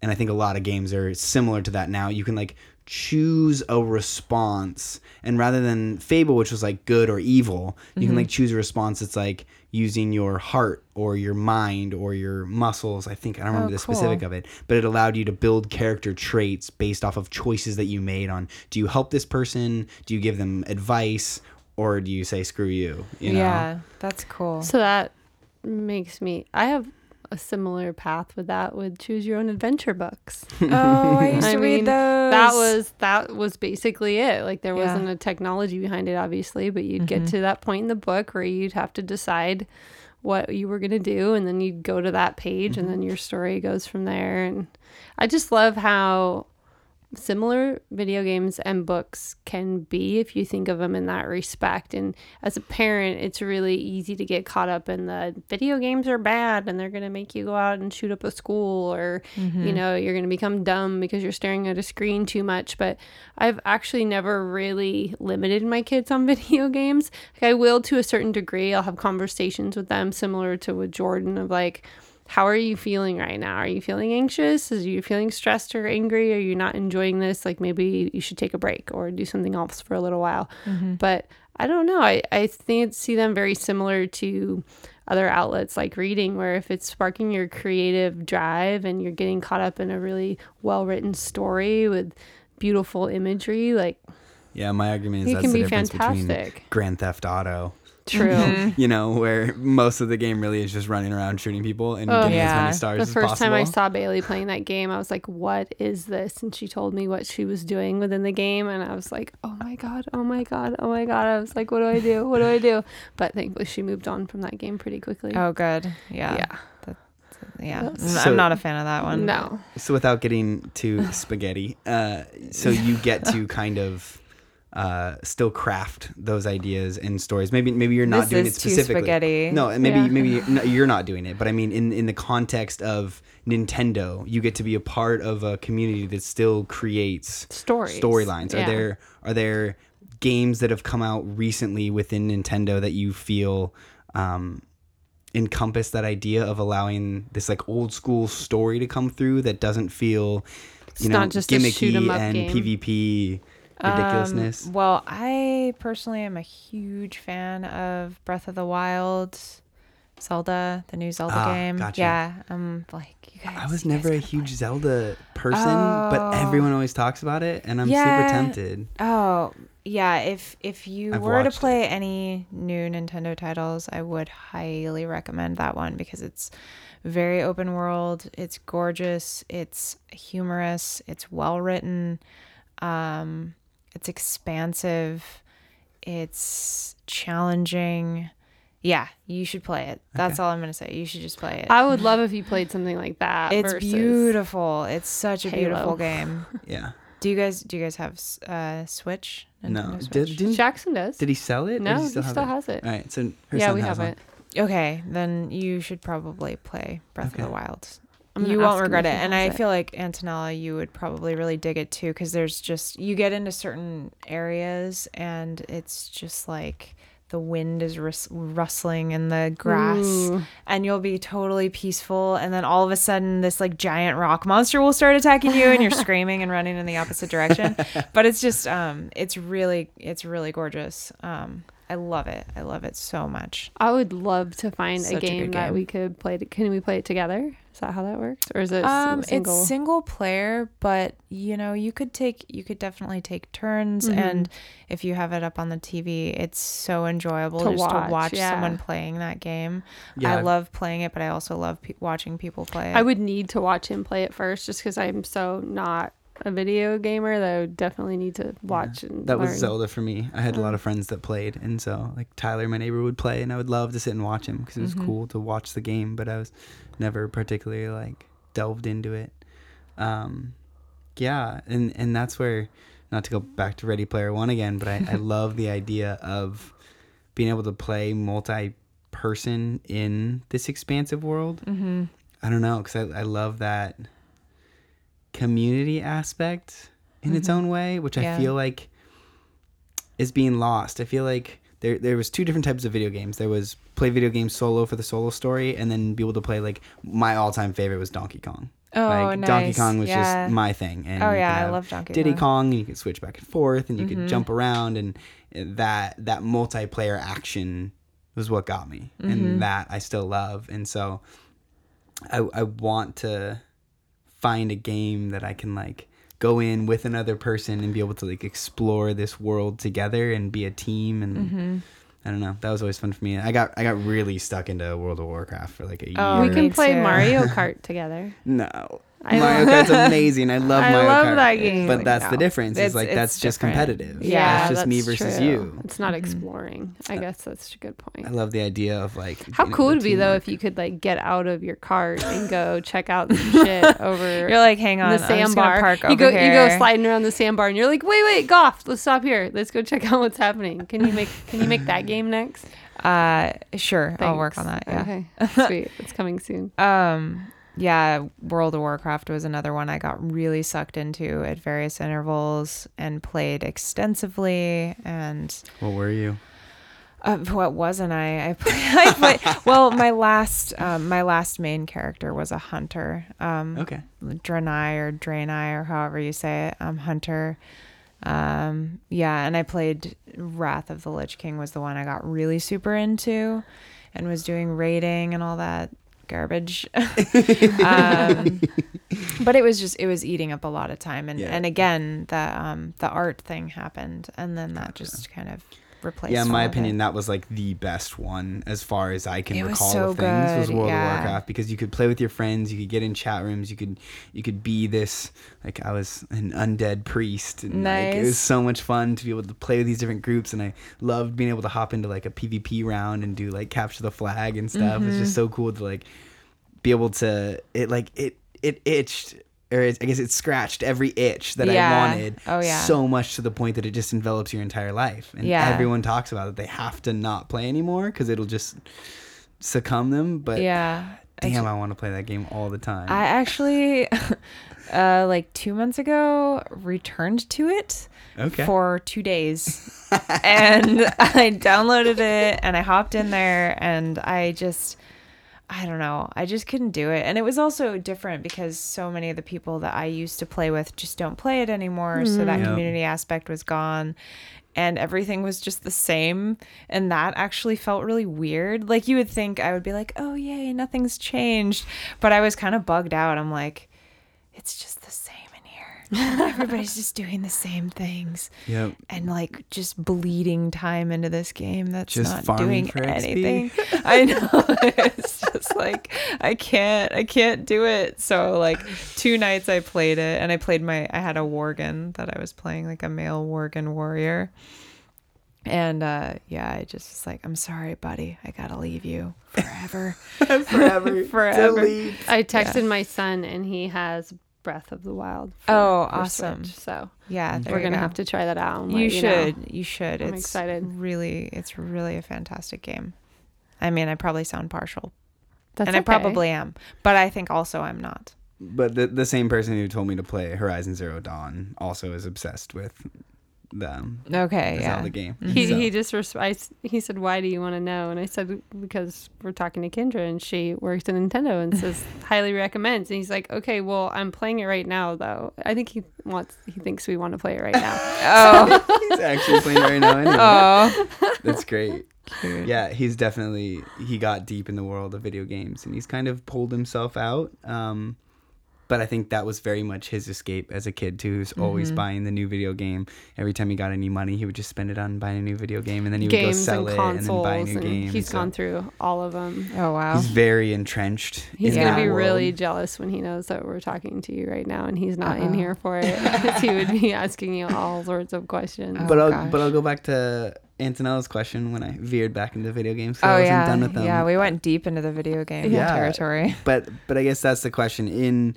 In Ready Player One, he's got no family, mm-hmm. and he's kind of the same thing. He raised himself on video games, mm-hmm. um, and you can use that analogy for so many different people. I mean, for some, uh, like Jackson, it's like, all right, I've got a single mom, and she's working, and so I, you know, love this video game. For me, I had two fully there parents, but there was my own issues going on with them and trying to escape certain realities in my own way. And I think everyone has it, no matter what your situation is, you mm-hmm. still have that desire to escape, especially as a young child. Mm-hmm. Um, and so I think Antonella's question was more along the lines of like, what was that depth for you that really made you go into the world of video games? Um, so I'll just, I'm just going to go deep because go for it. Why Please.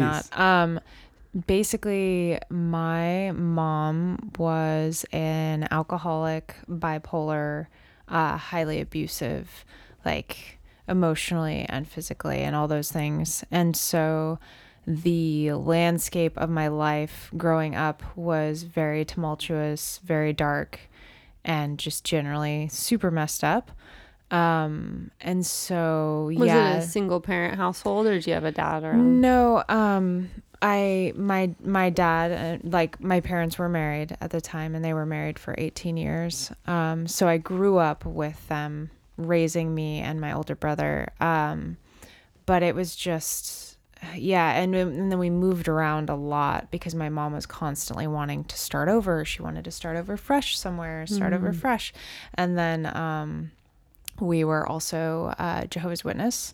So I was raised in that community. So there was just like, there's a lot to it. It's, yeah. it's really weighty. Um, and so that was a huge part of my desire to escape. Um, in addition to that, I, you know, I was drawing all the time. That was actually my artistic outlet as a kid, was like constantly drawing, like from the age of three until like fifteen or so. I was just constantly drawing, um, and then reading books.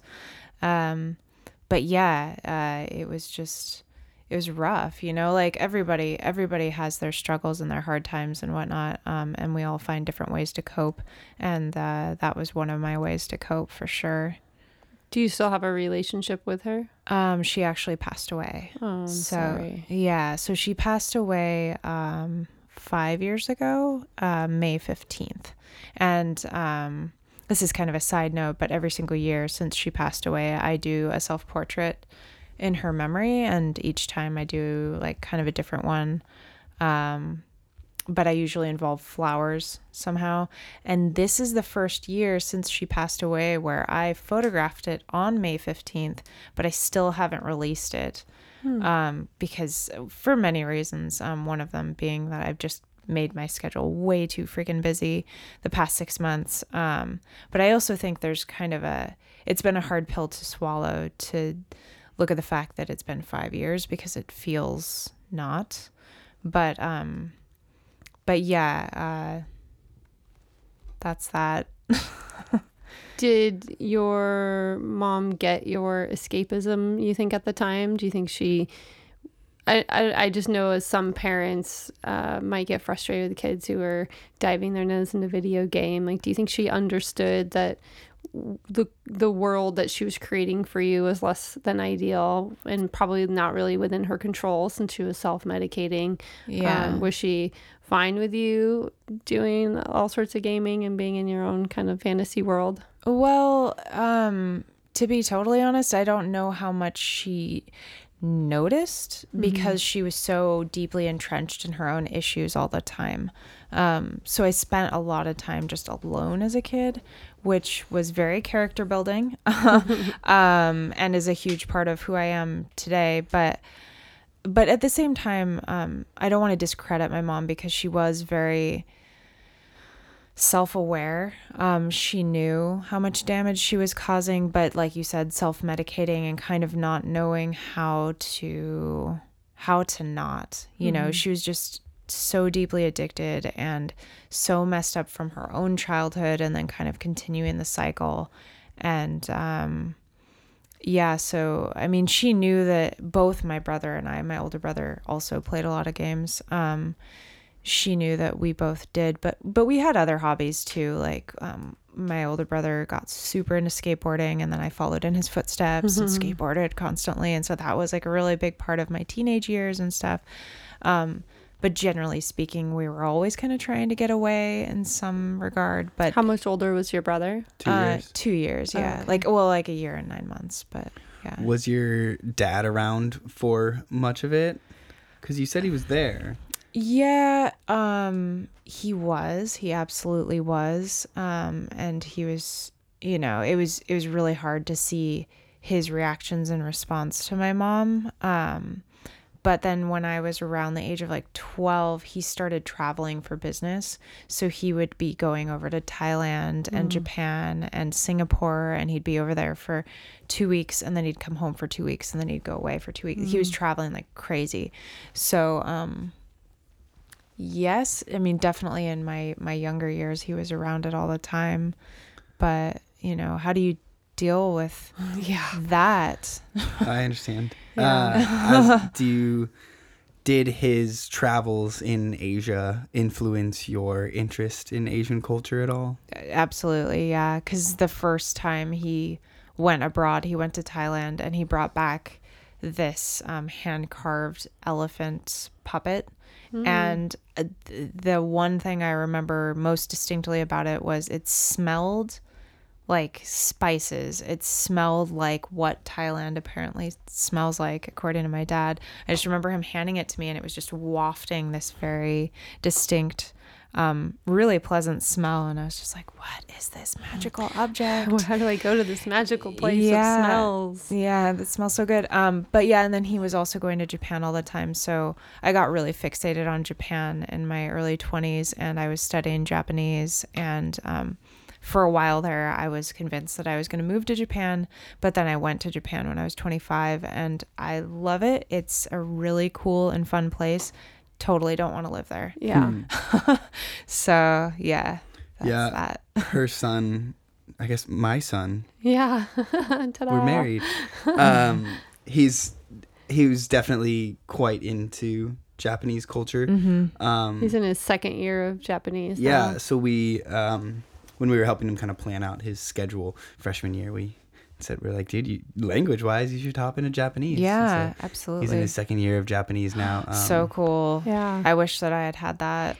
He's yeah, a little right bit, he's a little bit like, uh, I don't know what I'm actually going to do with this, so I hope this isn't yeah. a waste of time. So classic fifteen-year-old, though, yeah. at that moment, just being like, why am I doing this? Like, this is a really hard language. Why am I trying to learn it? And, yeah. Um, I think because he's kind it's of, awesome. Yeah, exactly. And I think, I think he'll enjoy it yeah. later. I think it's yeah. helpful this year. He has a...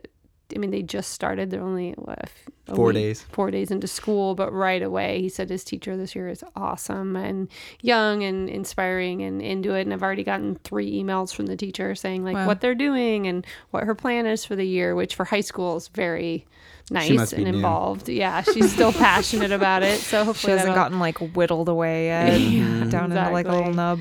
Yeah, exactly. That's so, so sad. Yeah, so it's, but it's kind of oh. interesting how all of these things. You know, the gamer, and then you're into the Japanese culture, and you're into art, and he's, like I said, a Pisces, which is your moon, and um, I know that he's very creative, but he hasn't quite found it yet, and mm-hmm. I, and I want to help push him in the, that direction. Like, if there, if you could go back to your fifteen-year-old self, like, would you have any suggestions for for a young Kindra, or that I can give to my son, of like helping him figure out what it is that he should be tapping into or how to find that. He's really into music right now, and he started to kind of uh, write some stuff, and but he's also very great at, you know, he went through a stint where he was drawing a lot and really wanted to do like anime, and then that's kind of gone to the wayside, and he'll go through these spurts where he's really into games or really into reading. He'll read a book in a couple days. So I don't really know how to help him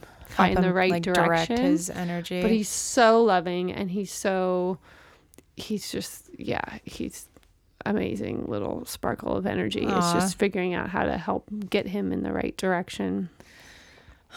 I don't, that's really tricky um, because, yeah, I definitely have gone through so many phases where I was trying out a bunch of different things mm-hmm. and then kind of shelving those things one by one.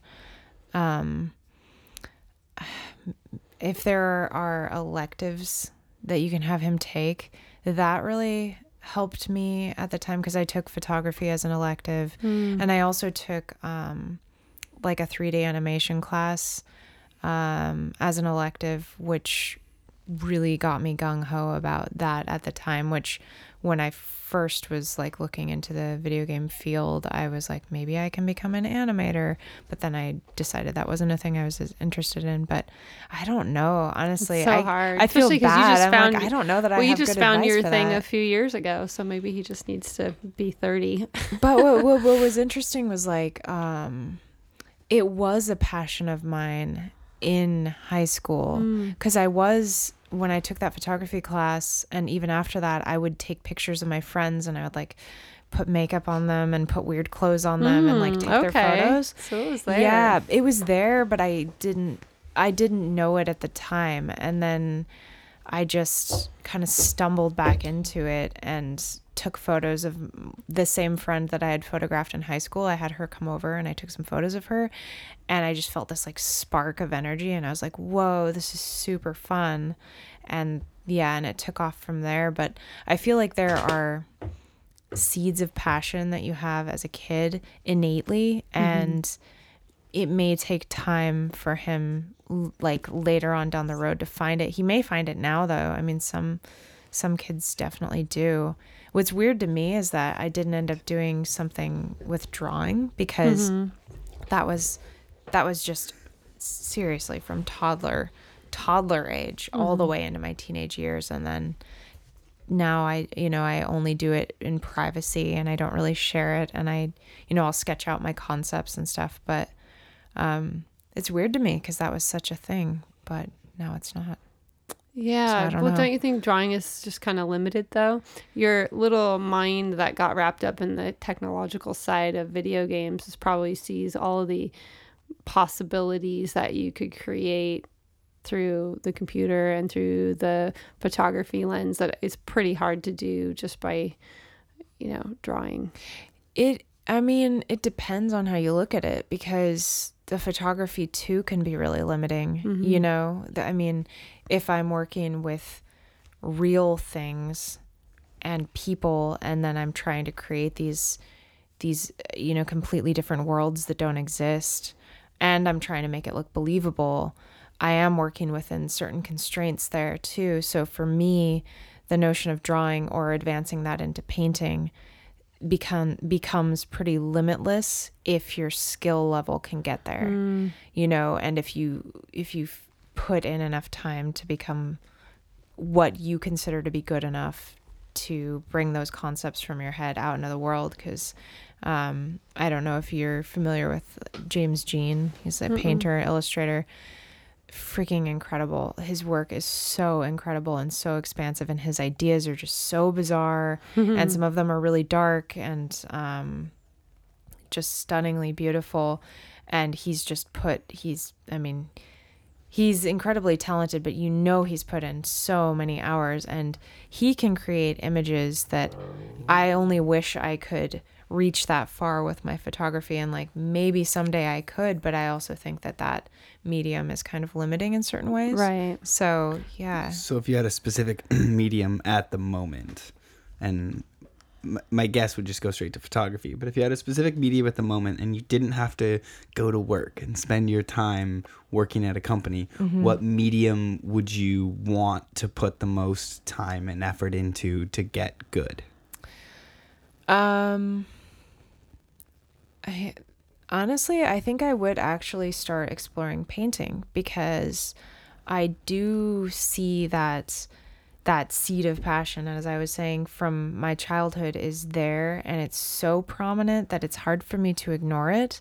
So to look at where I've gone with my photography and then think about the potential of where I could go if I started going more of the illustration and painterly route, um, it's pretty exciting to me, you know, um, if I if I devoted the time to it. Right now, I'm so... chopped into so many pieces, and you know, time is finite, so I haven't been putting the energy into it, but I want to, and I keep thinking about it. It's just, if I do that, then I have, like, something has to give somewhere else in my mm-hmm. life, and mm-hmm. so far I haven't really been willing to to give to give up anything else. Yeah, fair enough. So I just stay up really late all the time and don't sleep enough, and I'm kind of a basket case constantly. And so that is... that's that was going to lead into my next question. How do you keep all this balance? Do you have any self-care routines or things that you do? And and are there any telltale signs when you're starting to get out of balance? What is this balance you speak yeah, of? Yeah, it's a thing, I promise. Oh my gosh. Um Yeah, I, well, so my intention for two thousand seventeen was to have more balance in my life, because it is an area I deeply struggle with. And I actually think that's a huge part of why I'm so drawn to yoga, because yoga is about balance in every sense of the word. And um, it's, it's one of the few times I allow myself to slow down enough and just breathe. Um, I definitely know when I'm out of balance. I've been very out of balance for the last six months. I have put way too much on my plate. I have a very hard time saying no, um, for lots of reasons. Um, one of those reasons is I don't want to miss opportunities. I feel so compelled to do so much, and I do feel so... like life is so short. I want to do as much as possible. But then the problem is I'm...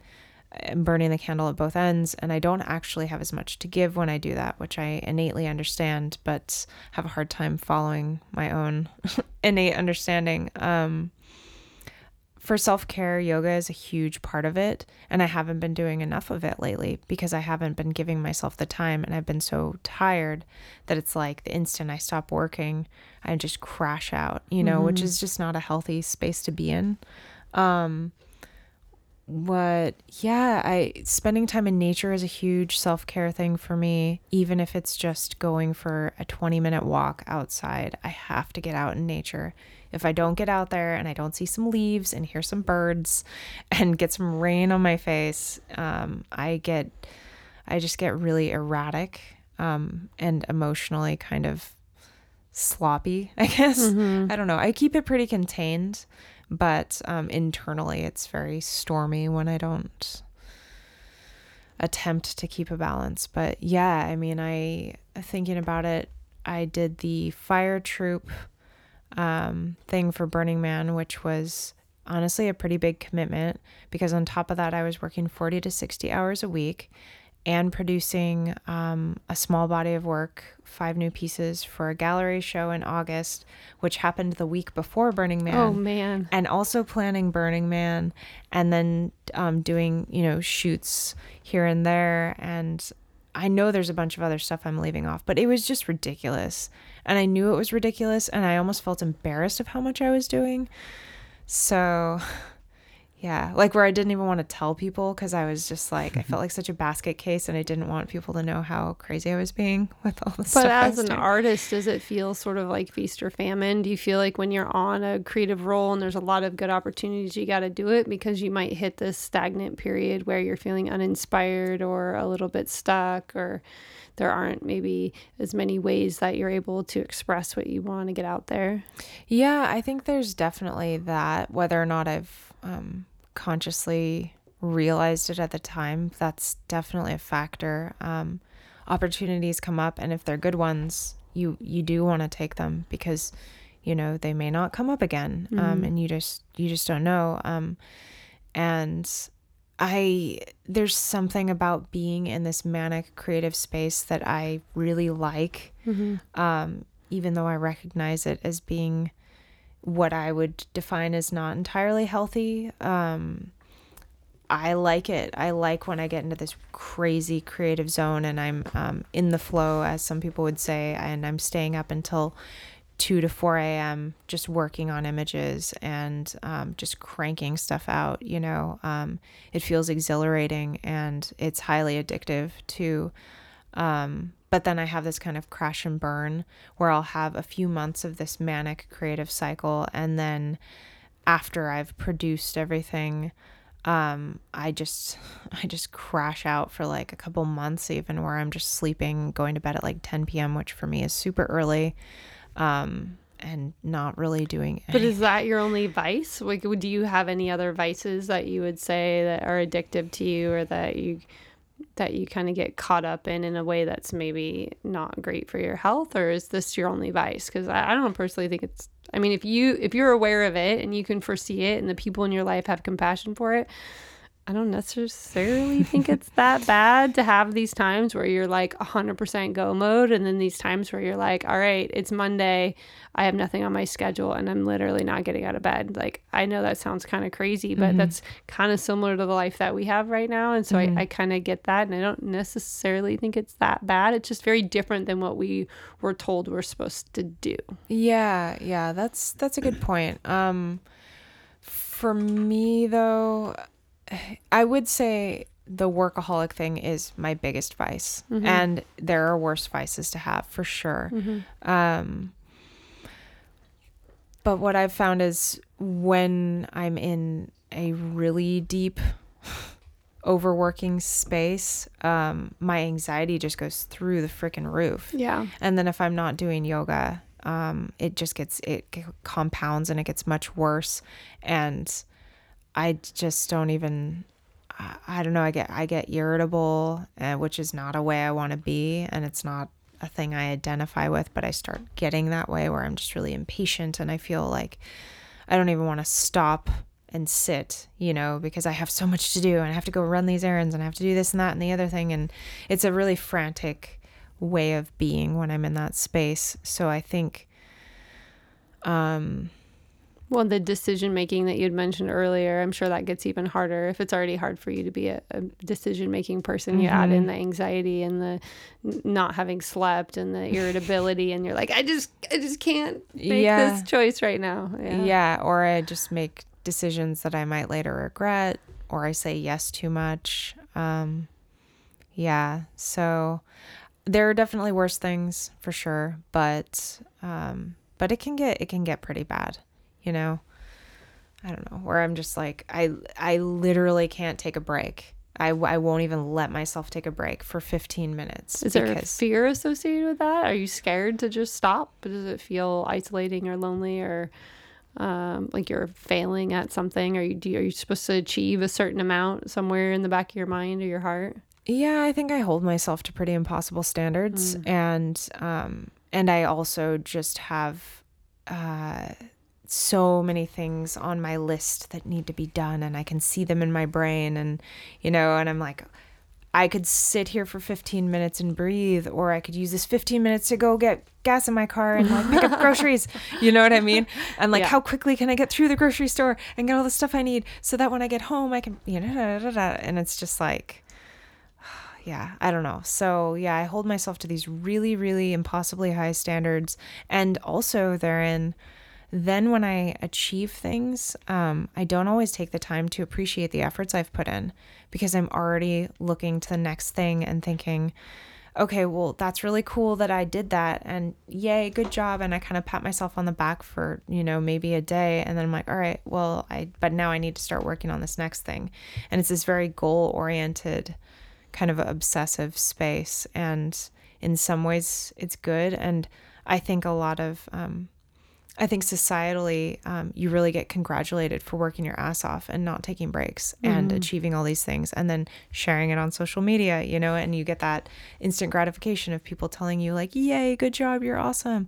But it's, um, it's a cycle that I think needs to be re-examined. And I think social media has exacerbated it in people who are overachievers and hard workers. And yeah, I don't know. That's all I have for that. Yeah. Right now. Do you, I'm curious when you take that moment, maybe it's not a long enough moment, but you take that moment to pat yourself on the back or say, you know, job well done. Is there a critical side to that too? Do you look back at your, what other people would look at as an achievement? Do you look at it with a scope of like, eh, this went wrong, or, oh, I could have done that better? Or, because I know that Jordan deals with that with a lot of what you described anxiety wise and the pressures and the needing to do all the things. I know he really feels. And then I also notice he has this side of him that doesn't, not only doesn't let him have that moment of like, you did a great job, but he almost sabotages it with uh, repeating verbally to himself and to other people what didn't go well. And mm-hmm. it's like, whoa, whoa, whoa, like take a second. Don't worry about that. And just like revel in the moment that you, you accomplished something, whether or not it was to the standard that you were at. Do you have that critical eye or or verbal attacking of yourself?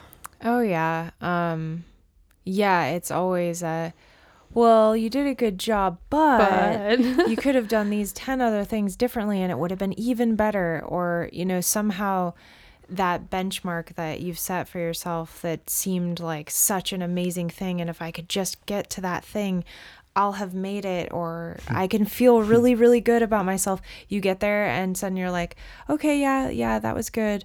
But it, I don't know. It's almost like it wasn't enough.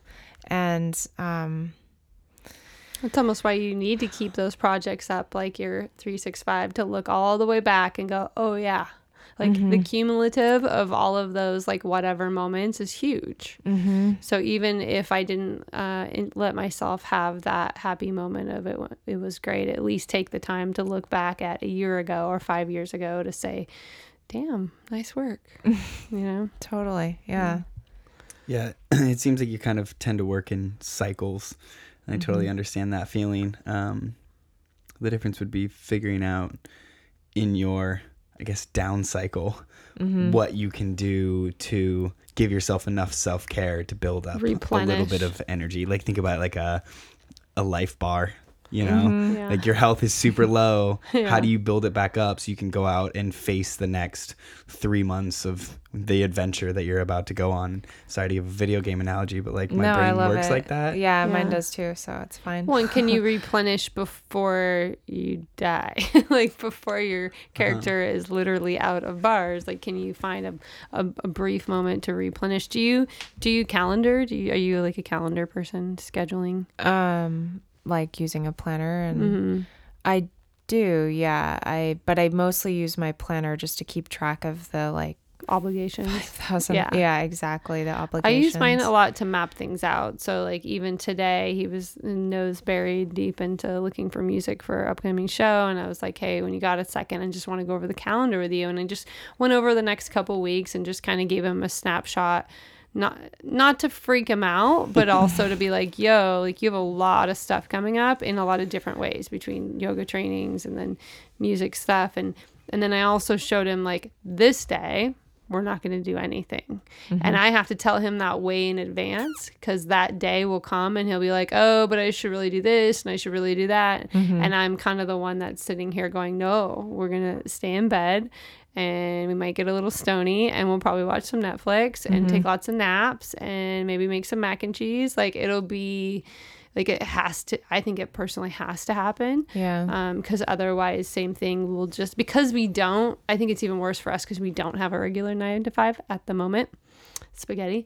Uh, but because of that, uh, our there's this guilt almost tied into like, oh, well, because we're not going and clocking in like normal people, it's easy to feel like we didn't get enough accomplished that day. But like, really? Like in the grand scheme of things, we're getting mm-hmm. a lot accomplished. It just doesn't look like other people's schedules look. And so for you, I'm sure it's even worse because you have this nine to five or nine to six or whatever. Mm-hmm. But then on top of that, you have this whole other amazing world that you're creating, and so you have to somehow squeeze that in. Like, how do you balance that? When do you when do you make the time for it? Is it always like after your full work day you come home, slam some food down, you're like, all right, now I'm going to get to my other job? Or when does all this creative work happen? Pretty much um at this point, uh when I was doing my three sixty-five project, and I also did a fifty-two week project after the three sixty-five that was a photo a week for that a seems year. A lot easier to wrap your head around. I, I could was, do that. It was, yeah. yeah, it was much easier. Um, it was still a commitment, but it was a lot easier. Um, but at those times, I mean, it was like slamming food down and immediately getting to work on the next thing. Um, and I would do yoga on lunch breaks um, at work, actually, because um, we had like a, a yoga instructor there who nice. was amazing, and she's actually she was my introduction to it. Um, but so I had some a little bit of balance because I was doing that. You had a routine. Com- yeah, yeah, I had a very regimented routine, and for me and for a lot of creative people, that is the way to go, like to have a routine. But also my routine was um, it didn't have those off days like what you're mentioning, and um, probably it needed it. Um, but now at this point, um, work kind of, my artwork kind of ebbs and flows, and I make my schedule a little more bearable, I guess, um, where I, I, I'm mostly right now creating images for um, shows, but then I'm also doing like some commission shoots, and right now I'm actually working on some book covers, which is super exciting. Ooh, that's exciting. Yeah, it's super cool. Um, but it's it's um it's more balanced in that way. But when I have a deadline, it is very much like I go to work, I come home, I feed myself, I tend to my pets, and then I sit down and I continue to work, and I work until, you know, very late at night. Um, and then I get up and rinse, repeat, and then my weekends are just like cram as much in as possible work wise. And there's just, there's just no, um, consideration for having a, a day where I spend the day in bed, even in this zone where I'm at now, where I just completed this body of work and did my performance at Burning Man and yada, yada, yada. Um, I am crashing pretty bad right now. I'm getting tired earlier and all that, but I have other deadlines already coming up. And so I just, actually, when I think you posted about how you guys schedule in days off. A fuck it day. Yeah. yeah. I, I remember reading that and thinking, oh my God, that is the best freaking idea. I need to do that. Why am I not doing that? And I scheduled one day in like that, and then I haven't done it since. Because yeah, I felt so guilty. You felt guilty. Well, yes. Maybe start with baby steps. I feel so guilty. Start with baby yeah. steps. Start with like a half day. Mm-hmm. You know, maybe a full day is a little bit of a big commitment for you. But, you know, even a half day where you just, you're making, a, you still have appointments, but yeah. your appointment is with yourself. And mm-hmm. it's or, non-negotiable. Or you set a, you know, a nine o'clock deadline. Mm-hmm. I'm done with everything by nine o'clock. Yeah. And then you're nine o'clock to midnight. You get to indulge in whatever you want to watch yeah. a movie or whatever. And yeah, that means whatever your deadline is, is going to be pushed back a little bit, or you're going to have more work the next night, mm-hmm. but just giving yourself that time to really be okay with it. I mean, or giving yourself permission to go take a yoga class once a week. Right. I know. I, but well, for right me, now, if I'm I like... don't schedule it, like if it is not in the calendar, it won't happen. And when I started to notice that that was an, an epidemic for me was when I was a newly single mom, and I felt like I needed to take every client I could, because there are these ups and downs, right, where you're making a lot of money and then you're not making any money. And so I felt like I had to take them all. And then um I, I same thing, I just was tired like all the time, and I was getting short-tempered with the kids, and I was like, something's just not right. And And then I, I kind of sat back down, because I put everything in my calendar. I went back through and I was counting the days that I had had since I had had an actual day off, where I was not, didn't have to see a client. I didn't have to do anything like actually work related, because my job is very depleting energetically, right? There's a lot of interactions with mm-hmm. people and taking on their stuff and, and creating space for people. And uh, I had noticed that it had been like something like forty plus days where I hadn't had a single day where I hadn't done anything. Ouch, yeah. On top of that being a mom familiar. to two kids oh, and like goodness. all of the things that, you know, cooking dinner and helping with homework and doing laundry. And I was like, whoa, that's not okay. Mm-hmm. Like, people complain about, you know, the weekend goes so quick. And I was like, I didn't even know what a weekend was. Like, they didn't mm-hmm. even exist for me. So now I think that I can, I can feel it coming really quickly with me. And I definitely see it in him when it's time to just have a fuck it lazy day mm-hmm. and, and, and make that a priority mm-hmm. because there are days where we're just doing things nonstop, you know? Yeah. Flying absolutely. to Vegas at six in the morning and then back home at eight o'clock that night. Oh my gosh. Today was my crash day. Yeah, he crashed hard today. And I had to be up at eight to go to Seattle for a doctor appointment. And I was like, but then ah. I still felt guilty and sat and downloaded music for shows for four hours. So I know that feeling. So you, you did it like a fuck it morning. You didn't yeah. take the whole day. Yeah. Now you're being productive tonight. Well, I could sit and talk to you for hours. You're a very interesting person. Thanks. But we're sitting here talking about how much shit you have to yeah. do and how stressed out you are. So, so I, I do think you should go take the evening and relax a little bit. But I have one more question. Well, you said I pets. do too. Yeah. Oh. You said pets, plural. And we've yeah. met Ziggy, mm-hmm. your dog. Yeah. What phenomenal. else do you have? What else do you have? I have a kitty, oh. and his name is Alphador, and he is actually named after the kitty in Chrono Trigger. Nice. Just to tie it all back together. Alphador. Yeah, and, and he's it... missing um, his back left leg, and mm. I adopted him from the same shelter that I got Ziggy from. Um, so he's like kind of got some special needs, but is an incredible cat and so sweet, and mm-hmm. you wouldn't even know it either. He's like just so spry and fast and like does not let anything stop him. Nice. He's like super determined. I don't know, he's just, he's a really spunky little dude, and I love him, and I wake up every morning with him in my face. Do him and Ziggy get along? Um, so Ziggy is extremely sweet and doesn't give a shit about the cat, like, at all. He just doesn't that care. Helps. He doesn't yeah. notice. The cat bullies him for no apparent reason. Like, Ziggy will just he's be a cat. It's super weird. Ziggy will just be sitting there, and Alfie will come up and just start swatting at Ziggy for no reason.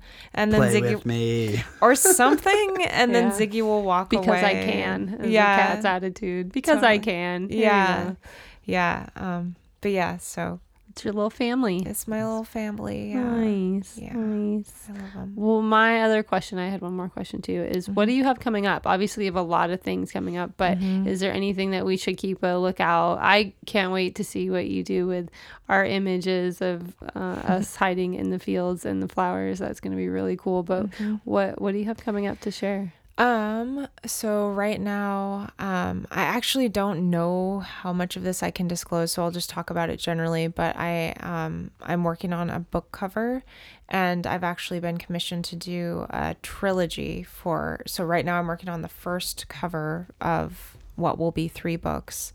And um, it's for a pretty big name publisher, and I'm really stoked about it um, because I've done, I've, um, I've had my images licensed for book covers before, but this is the first time I've been hired to specifically create images for the book covers. Uh, so it's just super cool, and um, very excited about that. And I don't know when the first book is coming out, but I feel like it's this fall. Uh, and then I can talk about it. How stoked is the little you who would read the books and oh. draw the drawings to know that? Yeah, very, very. That's pretty she sweet. Is, she is so excited. yeah. Really um, cool. She's super, super stoked. Um, so there's that. And then um, pretty soon here, I'm going to need to start working in earnest on and new body of work again, um, because I have a solo show in New York at a gallery called Haven Gallery. And um, so this last one I did was a three artist feature show. Uh, so I created five pieces, and I think the other two artists also created five pieces. For a solo show, I need to create between twelve and fifteen. Wow. Yeah, so it's a pretty humongous undertaking. The show isn't until June, but it's a lot of work. Um, so I'm going to start just chipping away at it slowly so that I don't turn into a crazy person like I did last uh, minute. And yeah, yeah. With, um, the last just huge chunk of work. Um, but yeah, so that's coming up in June, and, um, I know there's something else, uh, that I'm just not thinking of. Were there any other Are there any specific places that you want people to find your work? We'll post some links in the oh, description sure. and whatnot, but like cool, where can thanks. people find you? Um, I have a website that's just kindra nicole dot com, K I N D R A N I K O L E dot com. And then um, my Instagram is a pretty good place to keep up with me. That's where I post most frequently at this point. Um, my public Facebook page, I just don't, I just don't, because it just doesn't reach anyone anymore, mm-hmm. which is so sad because I invested a lot mm-hmm. into that, like mm-hmm. back in the day. Um, and I have like one hundred forty thousand followers on there, which was huge, yeah. pretty freaking cool, but you wouldn't believe it. Like I post a photo and it's like thirty people see it and I'm just like, dang. The engagement has died. The, it is, it is the algorithms died. have really screwed people over too. Yeah. Um, one thing that I, that we've done, and I don't know, it's just a suggestion, is mm-hmm. um, let people know that if they're missing seeing your work, mm-hmm. that they should go up and click to get post notifications. Yeah. I th- I have a few people that I can tell do that, because there's uh we have a handful of people who like people very that... quickly are like on it whenever I, I'm like, man, how are they so fast at that? Yeah. But they're getting some sort of a note saying, hey, yeah, Gravity Lift posted. So I did I did that at one point with my public page, but I feel like I've just I don't know. I don't want to say I've given up hope entirely, but mm. I, I'm a little bit jaded about the whole social media approach. Mm-hmm. I'm grateful for it um, because it's allowed me to connect to, you know, like more with you guys and, and so many of the artists that, that I'm friends with now. But um, it's just, I don't know. And, and I feel like Instagram is, the wind is blowing the same way for that, because mm-hmm. it's owned by Facebook. Mm-hmm. And why wouldn't they prioritize corporations and companies that have shitloads of money that can pay mm-hmm. them to, you know, so anyway, mm-hmm. that's a yeah. whole other sticky it's topic. It's tough that a bunch of little communities like Flickr and all these different ones that people really got tied to then mm-hmm. started to go to the wayside because of Facebook and Instagram. And now yeah. Facebook and Instagram is this giant wasteland of garbage. Yeah, it's, it's um actually really quickly, one of the best things about being at Burning Man was not using my phone at all, mm-hmm. except to take a couple of photos. And I really only took a couple. I did not take that many. Um, but it felt so good to just get that technology detox while I was Delete there. Delete your apps. Yeah. Oh, I, yeah. No, I, I the only one I, I do have the Instagram app, and I do open it too frequently. But um, but I, I'm curious to see kind of how that whole landscape is going to evolve. It's going to change a lot. Yeah. It is, but I just keep thinking like, God, like how has it not changed yet? Right. How how is Facebook still a thing? And but it, it still is, and I I'm perpetuating it. It's yeah. just as much as the next person. So. Well, I like to see your stuff on there, so hopefully Aww. it stays alive a little bit longer. Ah, yeah, yeah, for sure. I'm Very happy cool. to share it there. All right. Well, thank you so much for joining us. It was an absolute pleasure. Yeah. It was and fun. I hope we get to talk again soon. Sweet. Woo. Bye. Bye. Thanks for listening to the Gravity Lift Podcast with Jordan and Antonella. If you like our show and want to find more, check out our website at gravity lift dot space. And when you get a sec, please rate and review us on iTunes to help us spread these vibes far and wide.